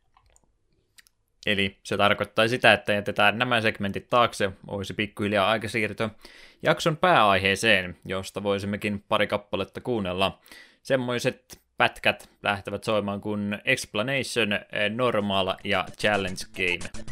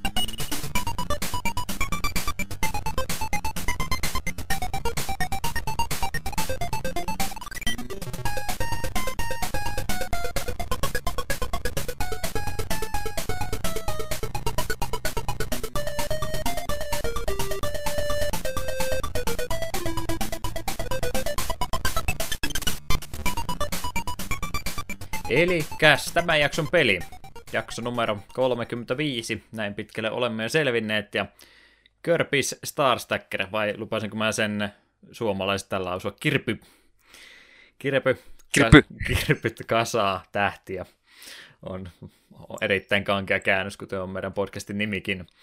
Tota noin, Eetun valkkaamon peli tämä oli. Voisitko selitellä jälleen kerran, miten ollaan tänne asti tultu? Tämä on niitä harvoja kirpipelejä, mitä me en ole ollenkaan pelannut, ja puzzle-pelejä meillä ei ole ollutkaan aikoihin. Et Puzzle Quest oli silloin tyyli jakso numero 2, ei kolmonen, ei. No jossain alkupuolella kuitenkin. Öö, Mario vs. Donkey Kong oli käytännössä puzzle-peli. Aino joo se, no mut kuitenkin. Ja sit, Mut kuitenkin suht, suhteellisen vähän puzzle-pelejä on ollut. mm, se oli se Puzzle Quest, se joku viime kesäinen jakso. Jep, se, että se aika alkupuolella jakso mun mielestä kuitenkin oli. Mm. Oikeassa olet. Puzzle-pelejä Joo, on valikoimaa paljon. Jep, ja sitten, ja Game Boytakaan ei olla ihan kauheasti se, oli se Final Fantasy Adventure silloin mätkittiin, ja sen lisäksi ei olla vissiin Game Boyhin koskettukaan. Tämä täytti hyvin monta aukkoa. Eikä kirpyäkään ollut aiemmin tässä ollut pe, niin pääpelinä. Mm. Tämä oli paras vaihtoehto, mitä sä siitä pelisarjasta keksit. No tarvittiin puzzle-peliä ja tällaista, niin minusta oli ihan hyvä vaihtoehto. Kun mä oon pelannut käytännössä kaikkia muita kirpyjä ainakin jo melkein kokonaan. Tämä oli silleen kokonaan uustuttavuus. Ja sä oot niin itse varmaan ihminen kumminkin, että sä katselet, että hetkinen, tässä on vanha, vanhan Game Boyn puzzle-peli, että tästähän mä niin pystyn tunnin helposti puhumaan podcastin yhteydessä sillä että tästä ei mitään ongelmia tule. Haluaisit Vihjaile haastaa tässä nyt jotakin. Kyllä. Pientä katkeruutta kuuluu nyt äänessä. ei, ei sitä tosiaan materiaalia ehkä ei niin paljon ole kuin monessa muissa aikaisemmassa pelissä, niin ainakin oma haasteensa pelkästään tästä pelistä puhuminen aiheuttaa, mutta kai me selvitä. Haluan huomata, että sinä halusit tälle kesällä ly- meille lyhyitä pelejä. Joo, sopiihan tämä. Eli näillä perusteella päädyttiin Kirpyn tähtien kasaamispeliä pelaamaan, josta voisin teille pari taustatietoa kertoa. En ihan kovinkaan paljon asioita laittanut, koska nuo krediitit meni vähän sekaisin tämän Game Boy Plus sitten myöhemmin SNESi uudelleen julkaisu ohella. Sanotaan nyt tarpeellinen. Eli kehittäjänä hän on HAL Laboratory. HAL on näitä kirppipelejä alusta asti tehnyt, joten ei varmasti yllätys tule, että hän on jälleen kerran ollut syypää tähänkin peliin, ei ole tuota lisenssiä kumminkaan eteenpäin pistänyt. Ää, Nintendo ihan itse julkaisu, koska läheinen yhteistyökumppani tuo Laboratory on, niin totta kai Nintendo nämä pelit on julkaissut. Mutta semmoisen henkilön mä haluaisin täältä ainakin esille nostaa, eli ohjau- ohjauksen asemassa, director-asemassa ollut henkilö Hitoshi Yamakami on pitkään ollut Nintendolla palveluksessa aina 8-9 vuodesta asti. Ilmeisesti ensimmäinen työ, mitä hän pääsi itse vetämään, oli Dr. Mario, ja Nintendo pääsi todettiin, että tämä on aika taitava kaveri, että annetaan sille vapaat kädet ja pistetään mies tekemään rahaa meille, niin siitä eteenpäin aktiivinen työntekijä Nintendon palveluksessa on ollut, ja jos menette sieltä katsomaan hänen repertuariansa ja työhistoriansa, niin siellä kyllä on todella pitkä lista valtaosasta isoimmista Nintendo-peleistä, että monessa on ollut tänä aikana mukana ja tulee vielä olemaankin, koska aktiivinen kehittäjä edelleen tänä päivänä. Mutta jos sieltä jotain nimiä täytyy pudotella, niin Xenobladeissa monista löytyy, tai miten niitä monta nyt on tullutkaan, niin niissä Kolme. kaikissa oli mm, Fire Emblemeitä ollut mukana tekemässä ja Pokemon-pelisarjoja muun muassa, että monessa pahan teossa tosiaan on Hitoshi ollut jo, että ihastelemaan sinne vaan mitä kaikkia on pelannut. Onko sulla noista pelisarjoista mitään mainittavaa? Ootko sä Hitoshin aina yhdistänyt, että pääsispä taas Hitoshin pelejä pelaamaan? Suosikki kehittäjässä ollut. Enpä se aiemmin kiinnittänyt huomioon, että pitääpä jatkossa pistää, nimittäin pelkästään nuo kolme nimeä, mitkä nosit esille, niin on aika kovia. Mm. Että Hitoshi on tehnyt ihan hitosti. Hehe. Huhhuh. Nyt oli aika hyvä. Tota no joo, onhan se työkulttuuri ja pelikulttuuri tuolla Japanissa semmoinen, että eihän ne yleensä kovinkaan helposti anna sitä krediittiä jollekaan, jollekin tietylle ihmiselle, että ne on melkein nämä tota, Miamotot ja Iwatat ja tämmöiset niin poikkeuksia sääntöä. Että yleensä ne on sitten vaan työntekijöiden muiden joukossa, eikä ne niin hirveästi niitä yksilön saavutuksia sieltä esille nosta. Mutta kun vähän pintaa syvemmälle tutkii, niin kyllä ne samat nimet siellä on ja monet pitkän alan työntekijöistä, niin niillä sitä historiaa löytyy tältä Nessiltä asti yhä vaan jaksaa duunia painaa. Mutta, mutta Game Boylle on tosiaan kir- eh, Kirpyn, meinasin taas yrittää ääntä turhaan, Kirpyn Star Stackeri julkaistu aikanansa 97 vuoden puolella ympäri maailmaa. Sen verran simppeli peli kumminkin kyseessä, ettei tuohon lokalisointiinkaan tietysti tarvinnut se enempää aikaa käy- käyttää, mutta kun valikot vaan käännettiin ja sitten tietysti jokaisella alueella nämä omat ikärajasuositukset, niin varmaan jonkun prosessin läpi mennyt, niin sen takia aika lyhyellä aikavälillä toisistaan niin on tämä ympäri maailmaa julkaistu. Eli Japanissa tuli ensimmäisenä luonnollisesti kesäkuussa 97, siitä sitten niinkin vähän eteenpäin kuin heinäkuussa 97 on tuolla Pohjois-Amerikassa ja lokakuun puolella sitten kesän jälkeen jo tänne Eurooppaankin tuo peli löytyi. Eli ei siinä montaa kuukautta välissä alkuperäisestä julkaisusta ollut, kun se täällä Euroopan puolellakin sitten jo kauppojen hyllyistä löytyi. Myöskin varmaan asia helpotti se, ettei tuohon aikaan varmaan enää hirveästi noita, ei niin no, 97. Toi on just se hetki, kun Pokemonit taisi tulla. Että, että, mitähän noita Game pelejä tuossa vaiheessa on ollut. Taisi 98 olla, eikö se ole melkein 98 ollut enemmänkin se Pokemon puumi sitten. Että taisi just ennen sitä ehtiä Joo. tulemaan, niin tuohon aikaan ei varmaan niin paljon noita Game Boyn pelejä kumminkaan tullut ulos. Niin, niin. En tiedä, tämmöinen omituinen havainto mulla nyt päästä tuli ja haluaisin sen päästäni pois. Olisi jäänyt vaivaa, vaivaamaan tämä asia muuten minuun.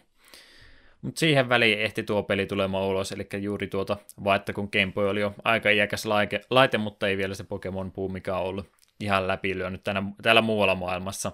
Japanissahan se taisi 96 sitten olla, ollakin jo täyttä häkää päällä, mutta muualle se tuli sitten vasta näihin aikoihin. Siinä varmaan taustatiedot multa pelistä, niin mitä sitten ihan pelimekaniikka ja muuta. Haluatko sä yrittää selittää vai yritänkö minä? No minä voin yrittää, sinä voit sitten korjata ja nauraa. Mm. Simppeli peli, kysy- mutta yrittää nyt tavalla tai toisella mitään pelistä tietämättömälle, niin selittää, miten sitä pelata. Joo, eli kyseessä on tosiaan puzzle-peli, tällainen tetrismäinen alue on käytössäsi, kuusi palikkaa leveä, yhdeksän palikkaa korkea, ja jo vuorotellen saat kahden palikan kokoisia paloja, joita pystyy sitten pyörittelemään ja vaihtamaan puolia. Ja nämä muodostuu, tämä käytössä on kolme eläin, eläinhahmoa, jotka klierataan pöydältä joko laittamalla kaksi rinnakkain tai yhdistäneiden vaikka kautta pystysuuntaan tähdenmuotoisilla palikoilla. Ja siis nämä palikat tai palat, mitä sinne pudotet, niin saattaa koostua vaikka kahdesta samasta eläimestä tai kahdesta tähdestä tai eläimestä ja, ja tähdestä ja niin poispäin. Ja kenttällä päästään putsaamalla tarvittavan määrä tähtiä kentässä. Eli tarkoitus olisi saada kahden yhdistettyä kompo, missä on vaikka pöllö, neljä tähteä ja pöllö, niin se vastaa neljä tähteä sitten. Ja peli täyttyy ajan myötä alhaalta päin, niin kun DDD nyrkillä vähän puskee ja ilmestyy aina rivi kerrallaan alhaalta. Ja näiden eläinten ja tähtien lisäksi on teräspalkkia, mikä vaatii kaksi kertaa räjähtämisen, että se poistuu. Ja sitten pommeja, joka jos jää siihen kahden eläimen väliin, niin aiheuttaa räjähdyksen, mikä tuhoaa koko rivin. Ja tekemällä chaineja, eli räjähdys aiheuttaa, tai kleeraaminen aiheuttaa toisen kleeraamisen, ja tämä se jatkuu, niin ruudulle lentää tähtiä, jotka taas voivat muodostaa uuden räjähdyksen, ja tämä kun jatkuu tarpeeksi pitkälle, niin pystyy yhdellä siirrolla aiheuttamaan jopa parinkymmenen tähden räjähdyksen. Hmm. Jäikö jotain sanomatta? Varmasti jäi, nämäkin tuli jo niin kivasti yhteen putkeen, että pitääkö me palotella vielä tarkemmin. Ehkä voisi vähän palotella. Palotellaan vaan, meillä on koko päivä tässä aikaa peliä käydä läpi. Eli siis käytännössähän tässä nyt se päätehtävä ei ole mahdollisimman tehokkaasti yrittää niitä samoja eläinhahmoja saada yhdisteltyä, vaan nimenomaan se, mitä niiden väliin jää, niin sehän on se tärkeä asia. Ja tässähän tulee tämä tota, tota, räikeä nimeämisvirhe. Siis eihän Kirpi tässä ole tähtiä stäkkäämässä, vaan nimenomaan pääsemässä eroon niistä. Mitä tämä meinaa? Onko, onko tämä nyt väärin nimetty peli sun mielestä? Ne pitää stäkätä ensin, että niistä voi sitten hankkiutua monesta kerralla. Ei, niistä vaan hankkiuduta eroon, ne vaan stäkkääntyy pakon edestä. Niitä kannata stäkätä se enempää. No, sovitaan niin. Mm. No, mikä olisi ollut parempi nimi? Kirby Star... Kirby Star Remover. Niin. Star Exploder.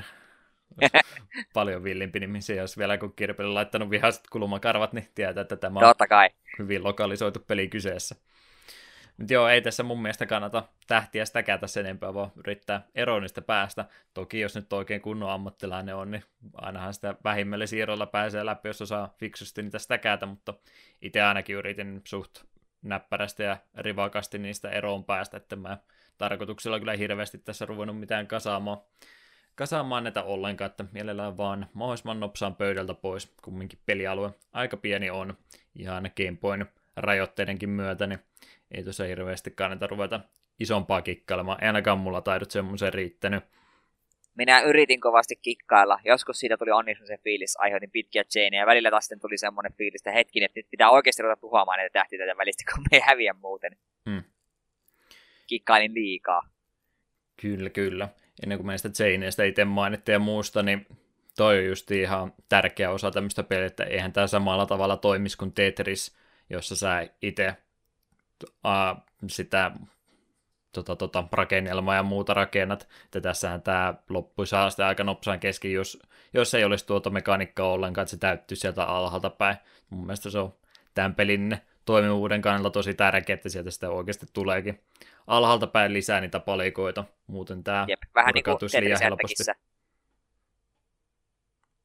Että samalla tavalla alhaalta täyttyy kuin Tetris ja Pokemon Puzzle Leagueissä ja mitäköhän niitä nyt on samasta pelistä miljonäärivariaatiota. Hmm. Onko Tetris tullut jälkeenpäin vai tätä ennen? Tetris Attack, me en muista milloin se on tullut, mutta se on Super Nintendolle. Se on se Yoshi-peli, Yoshi Puzzle-peli. Okei, samoihin no. aikoihin kumminkin samaa mekaniikkaa on hyödynnetty. Vähän joo. Se on kanssa todella mainio peli. Hmm. Niin, niin, niin. Elähahmosta tuosta pelialueesta, niin jos rupean sitä kritiikkiä tässä kohtaa muuten kuin selittää tätä peliä, niin ää, kolme eläinhahmoa ei ole kovinkaan paljon. Mikä on onneksi hyvä, että ne hirveästi ollut laittanut noita, mutta sekin pelkästään, että kun niitä kolme erilaista on, ja sä pelaat, tai mä ainakin siis, kun mä pelasin tuolla 3 versiolla, mikä oli ihan väritön alkuperäinen. Niin en tiedä, onko tässä sitten ollut aikanaan, kun tuli näitä, kun sä pystyt laittamaan pelin Game Boy Colorin, tai sitten oli se Super Game Boy, millä tuli myöskin niitä jotain väripaletteja, mutta mulla ainakin kun pelasi tuota 3DS Virtual Consolen, tai ei sopi mikä se nyt siinä nimi onkaan, niin sitä versiota pelasin, niin se oli ihan se harmaa sävyt, millä mentiin. Niin se semmoisella nopealla vilkaisulla on vähän hankala mun mielestä erottaa, että mikä niistä on mikä. Että kyllä sun täytyy nimenomaan katse ottaa siitä sun palikasta pois ja katsoa, että mitäs, mitäs mulla täällä missäkin on, että jos nämä olisi värikoodattuja, niin taas mun mielestä paljon helpompi peli kuin mitä se tämmöisenä oli. Joo, tunnustan, että useamman kerran kävi silleen, että hei nyt me laitetaan tuonne ja tulee hyvä kompo ja sitten katsoin, että miksei mitään räjähä, niin ai ai, toinen oli pöllö ja toinen oli kala, no eihän ne nyt ole yhtään sama eläin. Mm. Että se kyllä mun mielestä vähän vaikeuttaa tuota peliä. Enemmän se menee toki ihan raudan piikkiin, mutta ne hahmot on kumminkin aika pieniä ikoneita, mitä siellä on, ja kaikki on sitten harmaan värisiä, niin se on vähän hankala niitä semmoisella nopeasti, helppo luettavalla tavalla niin erottaa, että missä nyt oli mitäkin, niin sen takia se samanlainen flow kuin esimerkiksi ihan tavallisessa Tetriksessä, niin sitä mun mielestä tässä ei niin hyvin löydy. Ja, ja muutenkin, kun tuossa nyt varmaan samalla voi vähän vaikeustasosta ja muutenkin puhua, niin toi pieni pelitilaakin kyllä aika paljon tuota peliä sitten lopulta rajoittaa, että ei tuossa hirveästi ole tilaa semmoista isoa kikkailua lähteä harrastamaan, että mitä noihin chaineihin tulee, niin itsellä ne oli melkein aina vahingossa, myönnettäkö, että aika hankala niitä oli sellainen tieten tahtoja ruveta rakentamaan, ainakaan sitten kun mentiin tuonne loppupäähän peliä, missä rupesi vauhtia tulemaan enemmän ja muuta, niin ei mulla ainakaan aika riittänyt siinä mitään seuraavaa siirtoa pisemmälle miettiä, että kun on vaan fiksusti yritti mahdollisimman nopsaan päästä ruudulla olevasta eroon, niin kaikki muu oli sitten ekstra vahinko, ilosta semmoista kumminkin. Mm. Se kyllä täytyy sanoa, että välillä tuli niitä ikäviä hetkiä, kun onnistut siinä isossa chainissa, mutta kenttä ei mennyt kävellä läpi, ja sitten sulla on peliruutu käytännössä tyhjä, niin sitten on sille vähän aikaa, että no, me nyt hetki oikein voi tehdä mitään. Me ei mätkin näitä palikot alas, vaan että me voin taas ruveta rakentamaan jotain tämän päälle. Hmm. Silloin niin tuntuu, että peli vaan niin käytännössä pysähtyi hetkeksi yhden, yhden, yhden pitkän chainin päätteeksi.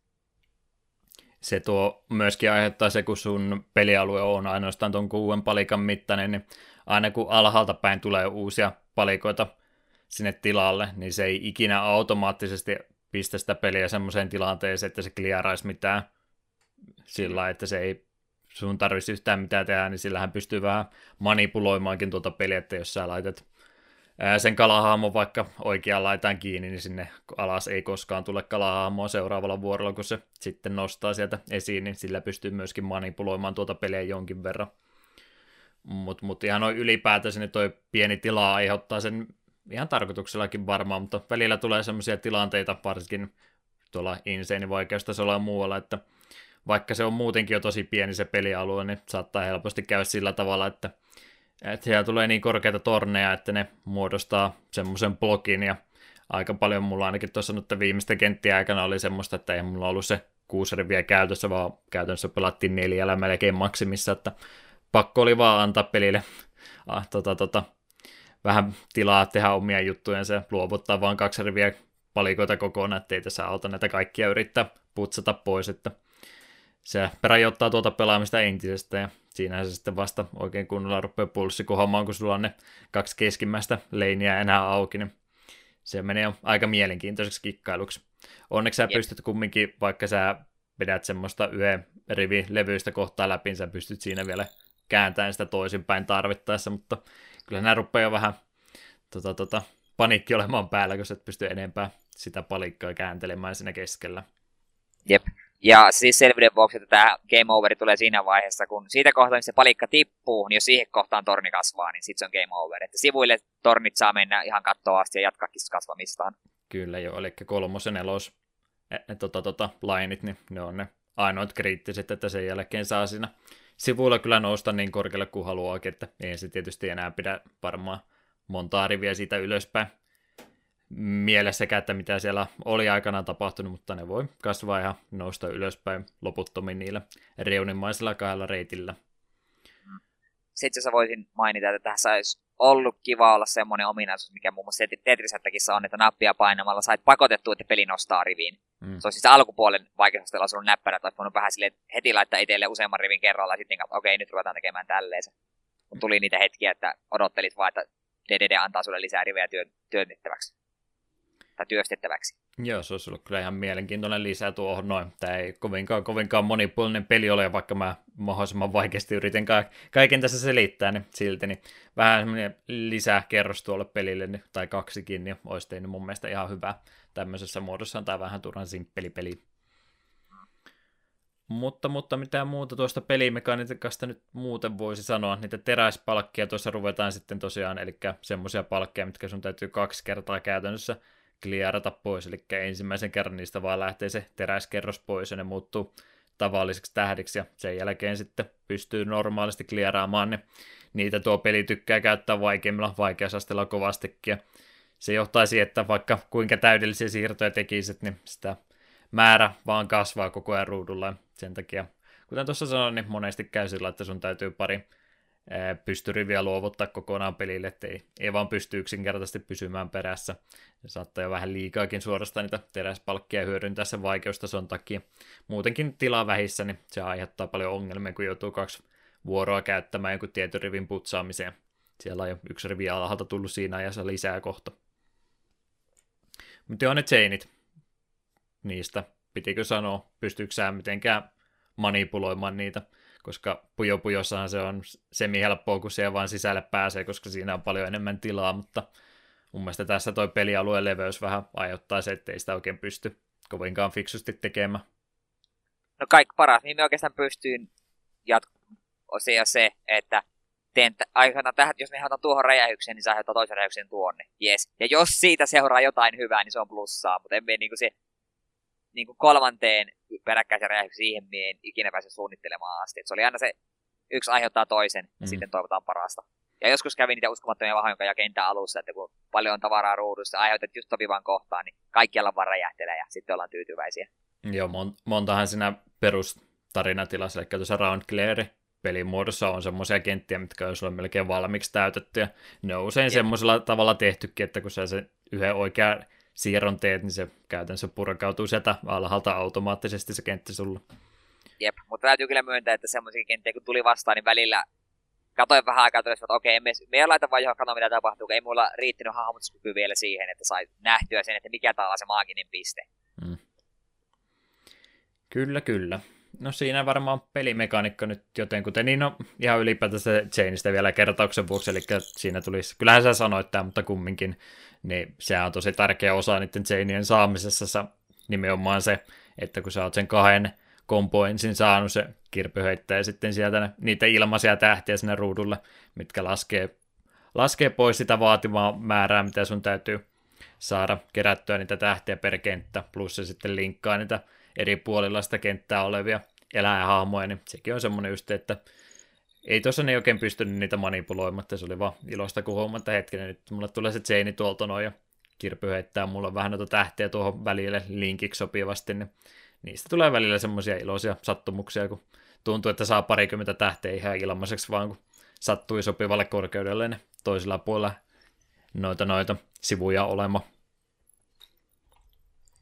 Mutta mut, siinä varmaan pelimekaniikka nyt kutakuinkin fiksusti selitetty. Eli tuommoinen Tetris-tyyppinen pelihän tuossa on kyseessä omalla pienellä twistillänsä.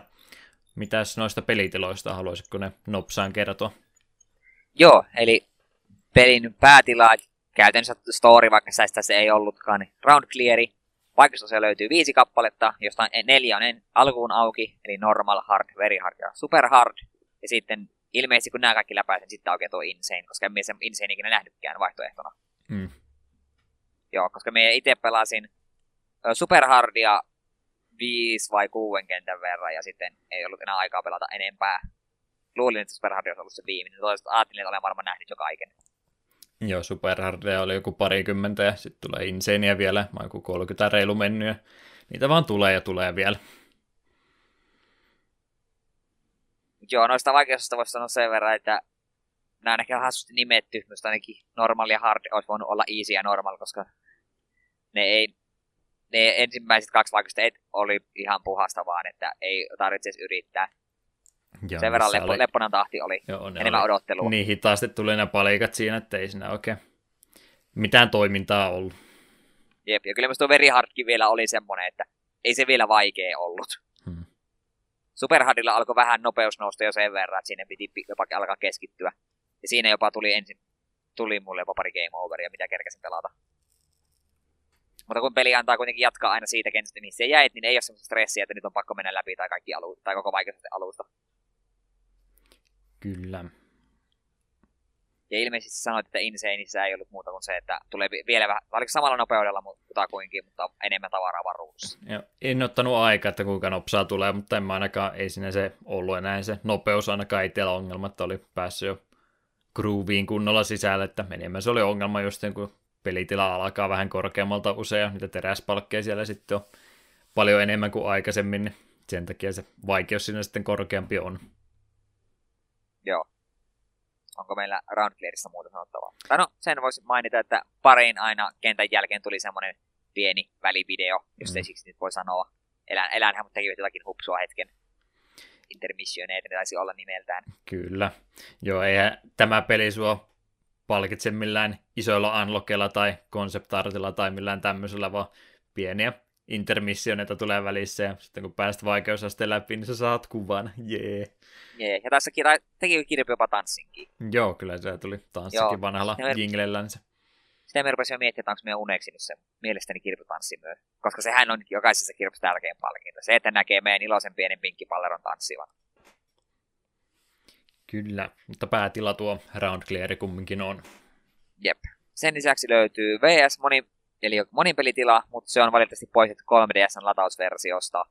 Ja me tuossa ennen nauhoitusta pohdittiin, tai no, onko se Juha pohtia, minä vain mietiskelin, hmm. että mitenköhän tämä on toiminut, kun ilmeisesti se ei vaatinut kuin yhdelle pelaajalle pelikasetin. No, tämmöistä väittämää mä löysin, jos joku tietää asiasta enemmän, niin voisi vähän valaista meitä, että miten tämä käytännössä on toiminut, kun luvataan, että pelkällä yhdellä pelikasetilla pystyisi pelaamaan versus tila, että miten se käytännössä on ollut, koska ei se nyt voi olla yhdellä ruudullakaan, että muutenkin on ihan tarpeeksi ahasta, ei nyt toista ihmistä saa tungettua, että onko se sitten ollut linkkikaapeli vaan toiseen koneeseen ja se ei oikeasti ole tarvinnut kuin sen yhden kasetin vaan toisella olla. Tämä olisi Kuulostaa kyllä jännältä. Siihen aikaan niin en mä oikein muutakaan keksi, että miten se olisi voinut toimia, niin näin mä oletan ainakin. Se on katsoa esiaste ollut DSN Download Playlle. Joo, mä yritin kovasti Googlesta löytää vastausta tähän kysymykseen ja valittelin Eetulle, kun kaikki googlettamiset johti vain siihen, että tuli Star jotain clickbait-artikkeleita, niin ei, ei tarpeeksi puhuta Star Stackerin monin pelitilasta enää 2018, valitettavasti. Toivotaan, että joku meidän kuuntelijoista omistaa Game Boy, mielellään kaksi Game Boyta tämän pelin, niin voi se ratkaista asian meille. Mm. Enpä kattonut pelin jälleen myyntiarvoa tänä päivänä, mutta oletan, että ei varmaan. No en tiedä, Kirpy on kumminkin nimessä, niin kai se nyt pari euroa lisää hintaa tuo. Niin. Joo, eli mysteerisen monin, pilan, monin pelitilan lisäksi löytyy vielä Challenge, joka on päättymätön pelitila. En tätä kokeillut, entä sinä? En. Riitti. Round clearsia tarpeeksi. Mulla meni... Va- mä oon omituisen paljon pelannut tätä peliä, mutta kun mä aloitin ensin emulaattorilla tämän PCllä, niin mä sinä pelasin jo Inseni aika pitkällä, ja sitten mä ostin 3DS-versio, koska olen hyvä ihminen, niin, niin mä pelasin sitäkin jo Insanelle niin paljon, että totesin, että eiköhän tässä ole jo kymmenisen tuntia peliä pelattu, niin en rupea VS ja näitä muita yrittämäänkään. Joo, eli challenge meitä kokeilematta, mutta päättymätön pelitila, niin se varmaan kertoo jo kaiken. Mm. Sitten löytyy vielä Time Attack, joka on kolmen minuutin aikarajalla toimiva pelitila. Että tavoite lienee vaan saada tarpeeksi paljon tähtiä lierattua kolmen minuutin aikana. Kyllä. Tuossa sanoit, että tulit pelanneeksi yllättävän paljon, niin minun kyllä täytyy tunnustaa, että vaikka tämä oli yksinkertainen peli, niin minulla oli kivaa tätä pelatessa. Joo. Tämän aikakauden peli, että simppeli peli, mutta en mä tiedä. Voin tuossa kohta puhua tota, tota, suosittelusta ja muista enemmänkin, niin mä voin ehkä siinä kohtaa, mä pidän tämän ajatuksen sisällä, niin otetaan se kohta takaisin. Hylkään Eetun puheenvuoron kokonaan ja menee omia juttuja Joo. puhumaan. Joo, me heti, heti kun otin puheeksi, me tajusin, että niin, mehän puhutaan sitä varmaan tuolla myöhemmin. Kyllä. Olen liian hätäinen. Ja noin ylipäätänsä niin simppelyydestä ja muuten, niin se vaikeustaso, että ollaan siitä nyt tuossa sivuttu aihetta, mutta kumminkin niin liian helppo, liian vaikea. Mitä mieltä itse olit? No ainakin vaikeusastot on nimetty väärin. Hmm.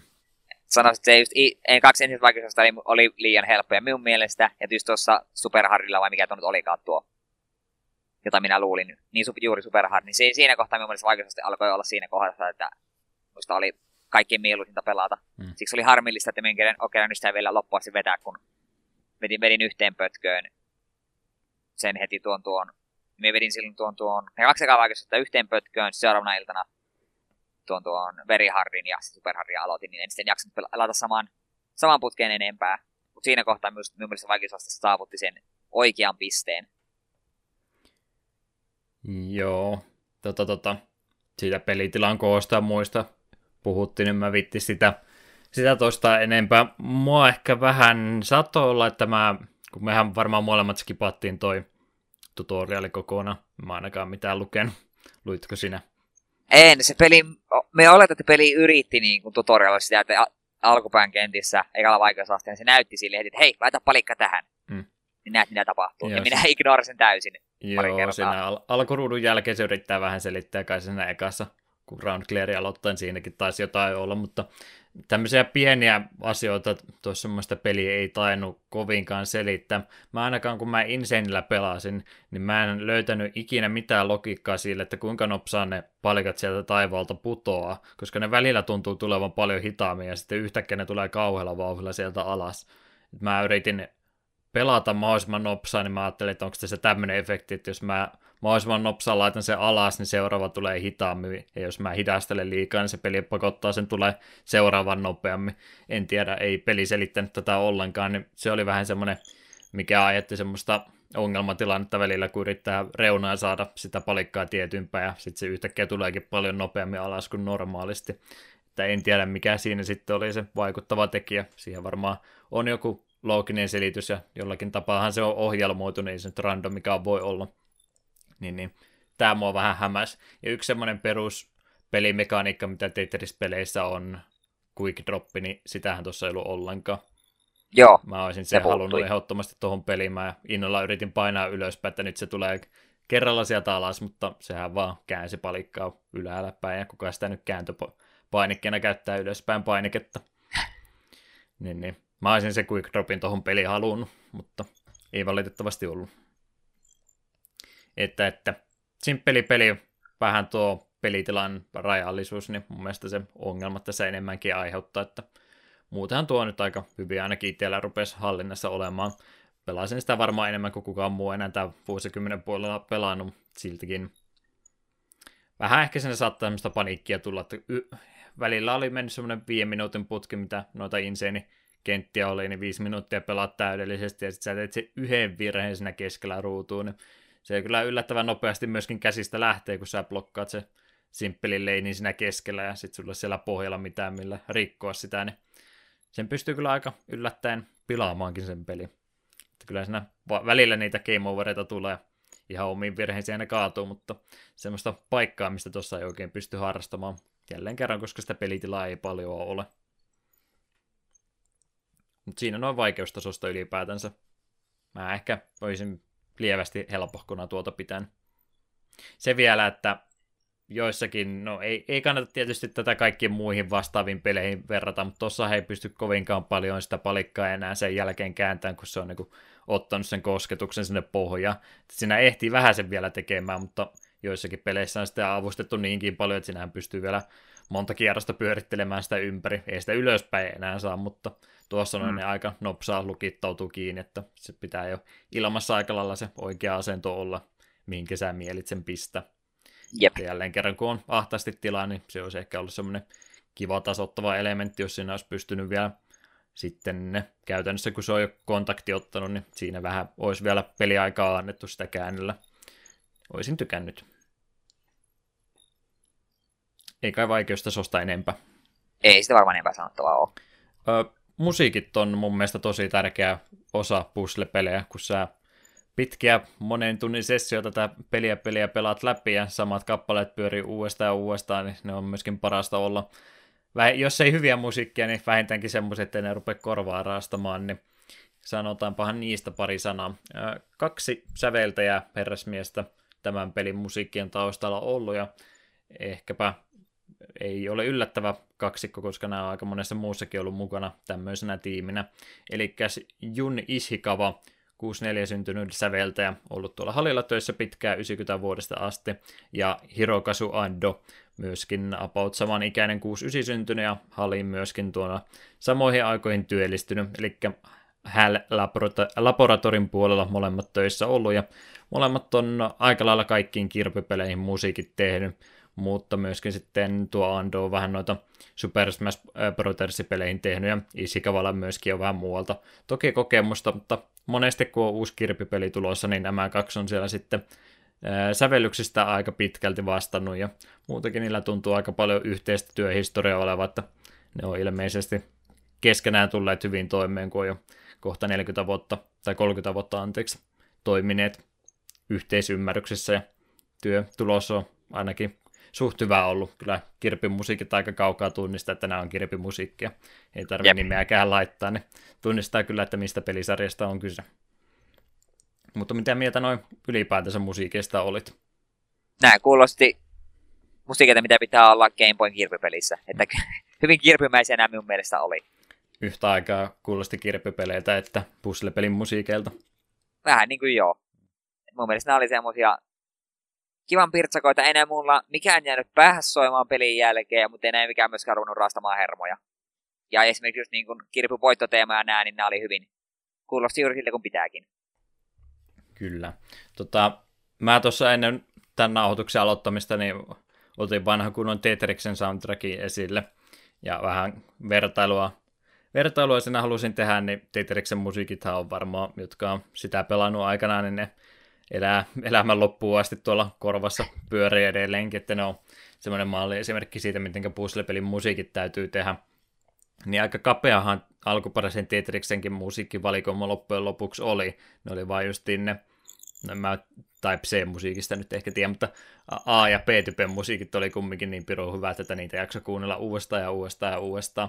Niin yleensä ne tuntuu noin puzzle-pelit vähän skippaavan tuon valikoiman suhteen, niin tässä kun katteltiin tuota soundtrackia, niin siinähän oli kumminkin aika paljon musiikkia tuota peliä varten tehty. Ja monesti oli tehty kyllä oma kappale vain sen takia, että se soi jossain yhdessä välikohdassa tai muuta. Että itse niitä kenttämusiikkia tuossa ei, ei niin ollut hirveästi ollut. Jokaisen tota vaikeustaso oli oma Round Clearissä ja sitten noille muille pelitiloille oli omat musiikit. Niin sekin on jo kumminkin kahdeksan kappaletta, mikä on enemmän kuin keskimääräisessä puzzle-pelissä kappaleita yhteensä.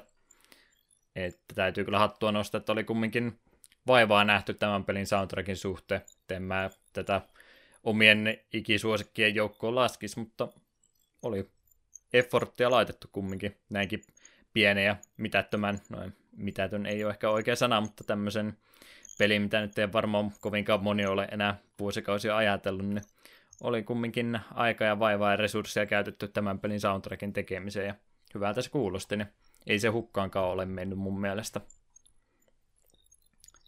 Että huonomminkin olisi voinut mennä. Yksi, Kyllä, ehdottomasti. Yksi surkea tota, kappale puzzle-pelissä, niin se pilaa jo aika paljon, ja tässä sitä ei käynyt. Jep. Yes, yes. Tota noin, ennen kuin sitä loppuyhteenvetoa annetaan, mihinkä Eetu niin kovasti haluaisi päästä, niin voisit vielä noista uudelleen julkaisusta jotain sanoa. Joo, eli Super Famicomille tuli Japanissa vuonna 1998, ja tämä Super Famicom versio on tullut sitten Vir- Wien Virtual Consolessa tammikuun kah- tammikuussa 2010, ja 3DSlle on tullut tuo Game Boy-versio, Japanissa toukokuussa 2012, Euroopassa elokuussa 2012 ja Pohjois-Amerikassa tammikuussa 2013. Ja tämän lisäksi tuota Super Famicom-versiota on myös Wii Ulle, Japanissa on ollut toukokuussa 2013 ja New Nintendo, New Nintendo 3DSlle myöskin marraskuussa 2016 Japanissa.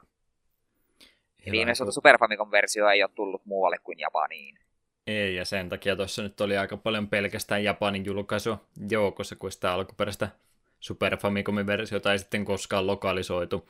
Se tuli kumminkin tämän Game Boy-pelin samaan aikaan vai tota, helmikuun, niin on se vähän jälkeenpäin kumminkin tullut, vaikka suht identtinen peli tuon kanssa ollutkin.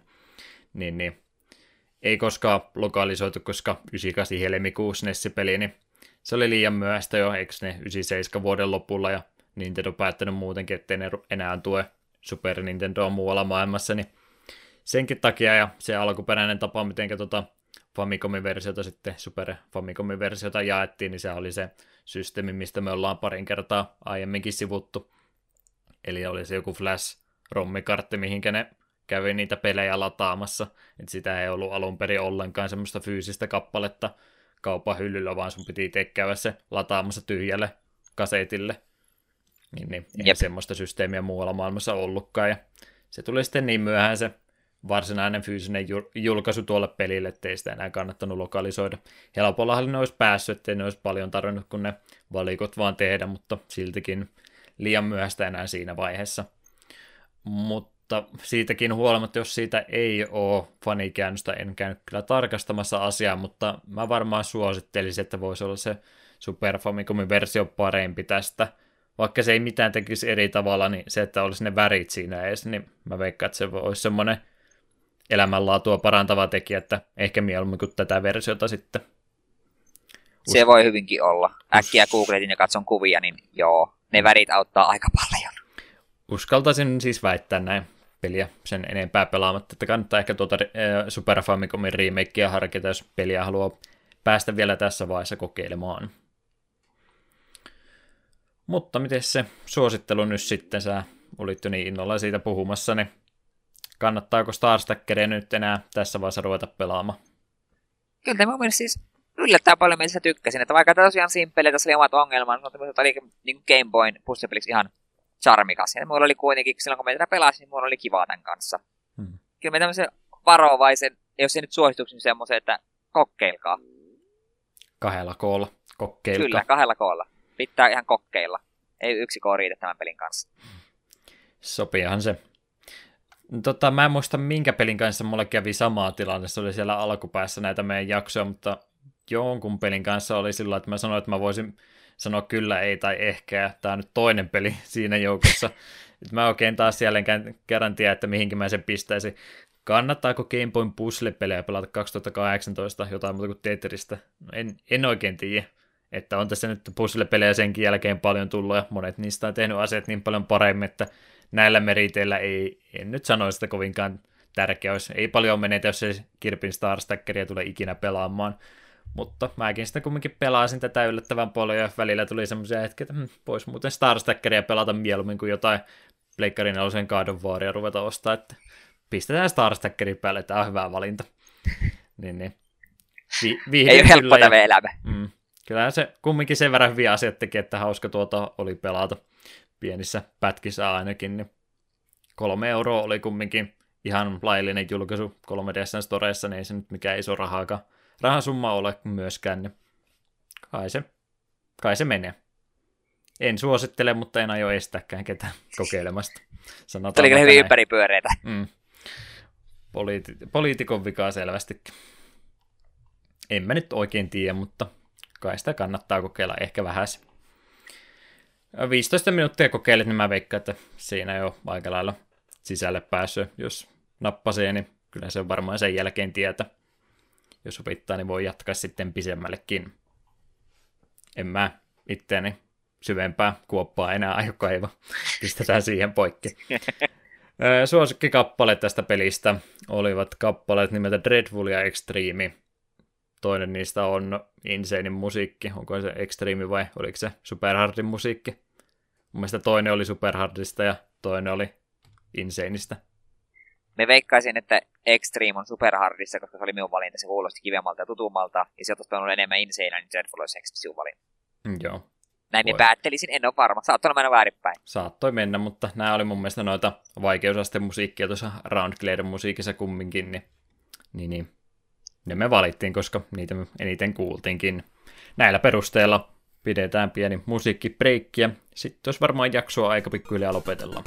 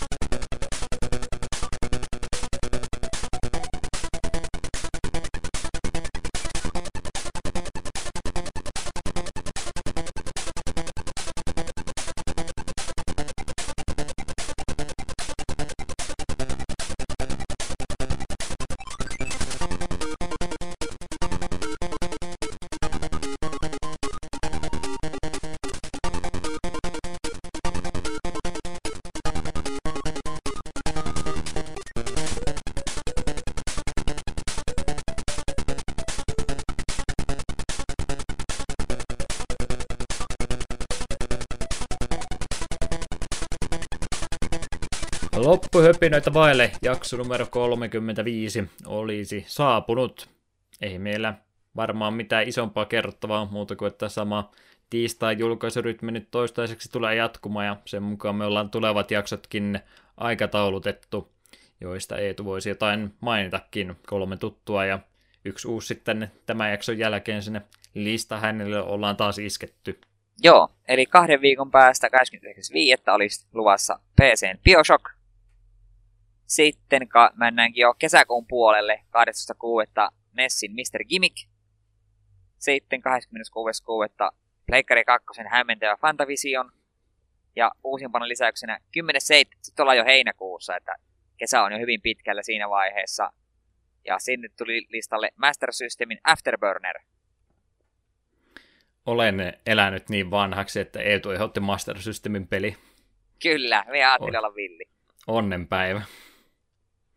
Ettei se arcade-versiota ehdottanut. En sentään. Se on aina helpompi noita konsolikäännöksiä vetää, mutta katsotaan. Onhan tässä pari kuukautta tuo jakso, niin ehtii vaikka molempiakin kokeilemaan, jos oikein innostuu. Jep. Hyvä, hyvä. Siinä on meidän tulevat pelit. Mä en tiedä, miten mä Bioshockia viksusti tässä pelailisin, mutta täytyy ehkä katsoa Let's Playtä tai ruveta PCtä rahtaamaan ees takaisin. Katsotaan, Mutta, mutta, eiköhän me näistä jaksoista silti selvitä. Yhteydenottokanavat vielä loppuunsa läpi, eli kotisivut ovat osoitteessa takapölkky.wordpress.com, sähköposti takapölkky.gmail.com, pudottakaa ne öönpisteet kaikesta mahdollisesta, ja Facebook sekä Twitteri myöskin palvelevat samalla nimellä. Myös erityissuositus tuolle Discordin puolelle, jossa minä kirjoitan aina joka toinen viikko jotakin, ja toivoisin, että muut kirjoittaisi enemmän. Olin hämmentynyt, kun tänään menin katsomaan, niin siellä oli tullut jopa useamman ihmisen, useampi ihminen oli osallistunut samaan keskusteluun, mä olin hämmentynyt. Kyllä. Ei pitkään jatkunut, mutta kuitenkin. Keskustelua muun muassa trampoliinifederaatioista. Kyllä. Tuota villiä 2000-luvun alkupäätä, kun oli VHS-videokasetit ja Pro Wrestling oli vielä kuumimmillaan, toisin kuin se nyt on. Itse, itse asiassa Discordissa mainittiin, niin me yleensä, jos satun olemaan paikalla, kun uusi ihminen tulee, niin pyrin aina tervehtimään, niin tänne on pari kerran tulla, jota en ole tervehtinyt, niin tervehdykset teille nyt. Tiedätte, ketä olette. Kiitos, kiitos ja anteeksi. Niin. Yritämme olla aktiivisia. Ehkä meillä joskus on aktiivinen keskustelukanava. Jos ei meidän, niin jonkun muun toimesta. Mm. Joo, puhe kapula on nyt otettavissa. Kukaan ei sitä kiinni pidä vielä. Jep. Mistä se etu löytyy? Minä löydyn Klaus-nimimerkin takaa hyvin monesta eri paikkaa, mutta Twitterissä olen The Klaus, koska viisi merkkiä on liian vähän nimimerkiksi. Ja sen lisäksi, jos jostain kierrosta syystä kiinnostaa seurata, mitä pelejä mulla milloinkin meneillään, niin Backloggerista löydyn myöskin sillä Klaus-nimimerkillä. Ja ylipäätään, jos tulee, tulee nimimerkki vastaan, niin saa tervehtiä. Ja sitten taas heitetään pallo Juhan nurkkaan. YouTube, Twitch, Twitter. Kiitos. Se oli siinä. Deokin on nimimerkkiä. Noista varmaan välillä löytyy. En nyt tässä kesällä varmaan striimailla tai videota juurikaan tee, mutta jos laitatte Discordissa tarpeeksi viestejä, niin mä voin tuolta mun tuota, tuota, Creator Studiosta tai mikä videohallinta tai YouTube nimellä onkaan, niin siellä on mulla ne vanhat pari julkaisematonta Let's Playtä vielä neljän vuoden takaa, että pitäisikö ne joskus julkaista. Ne rupesi spämmäämään välittömästi. Onkohan ne liian myöhäisiä jo tässä vaiheessa siellä Tähän täällä muuten onkaan. Tämä on jälleen kerran mainiota podcastimateriaalia, kun mä menen katselemaan mun julkaisemattomia videoita tällaista tota, ää, tällais Uforiasta Let's Play. Oi. Ikinä julkaistu.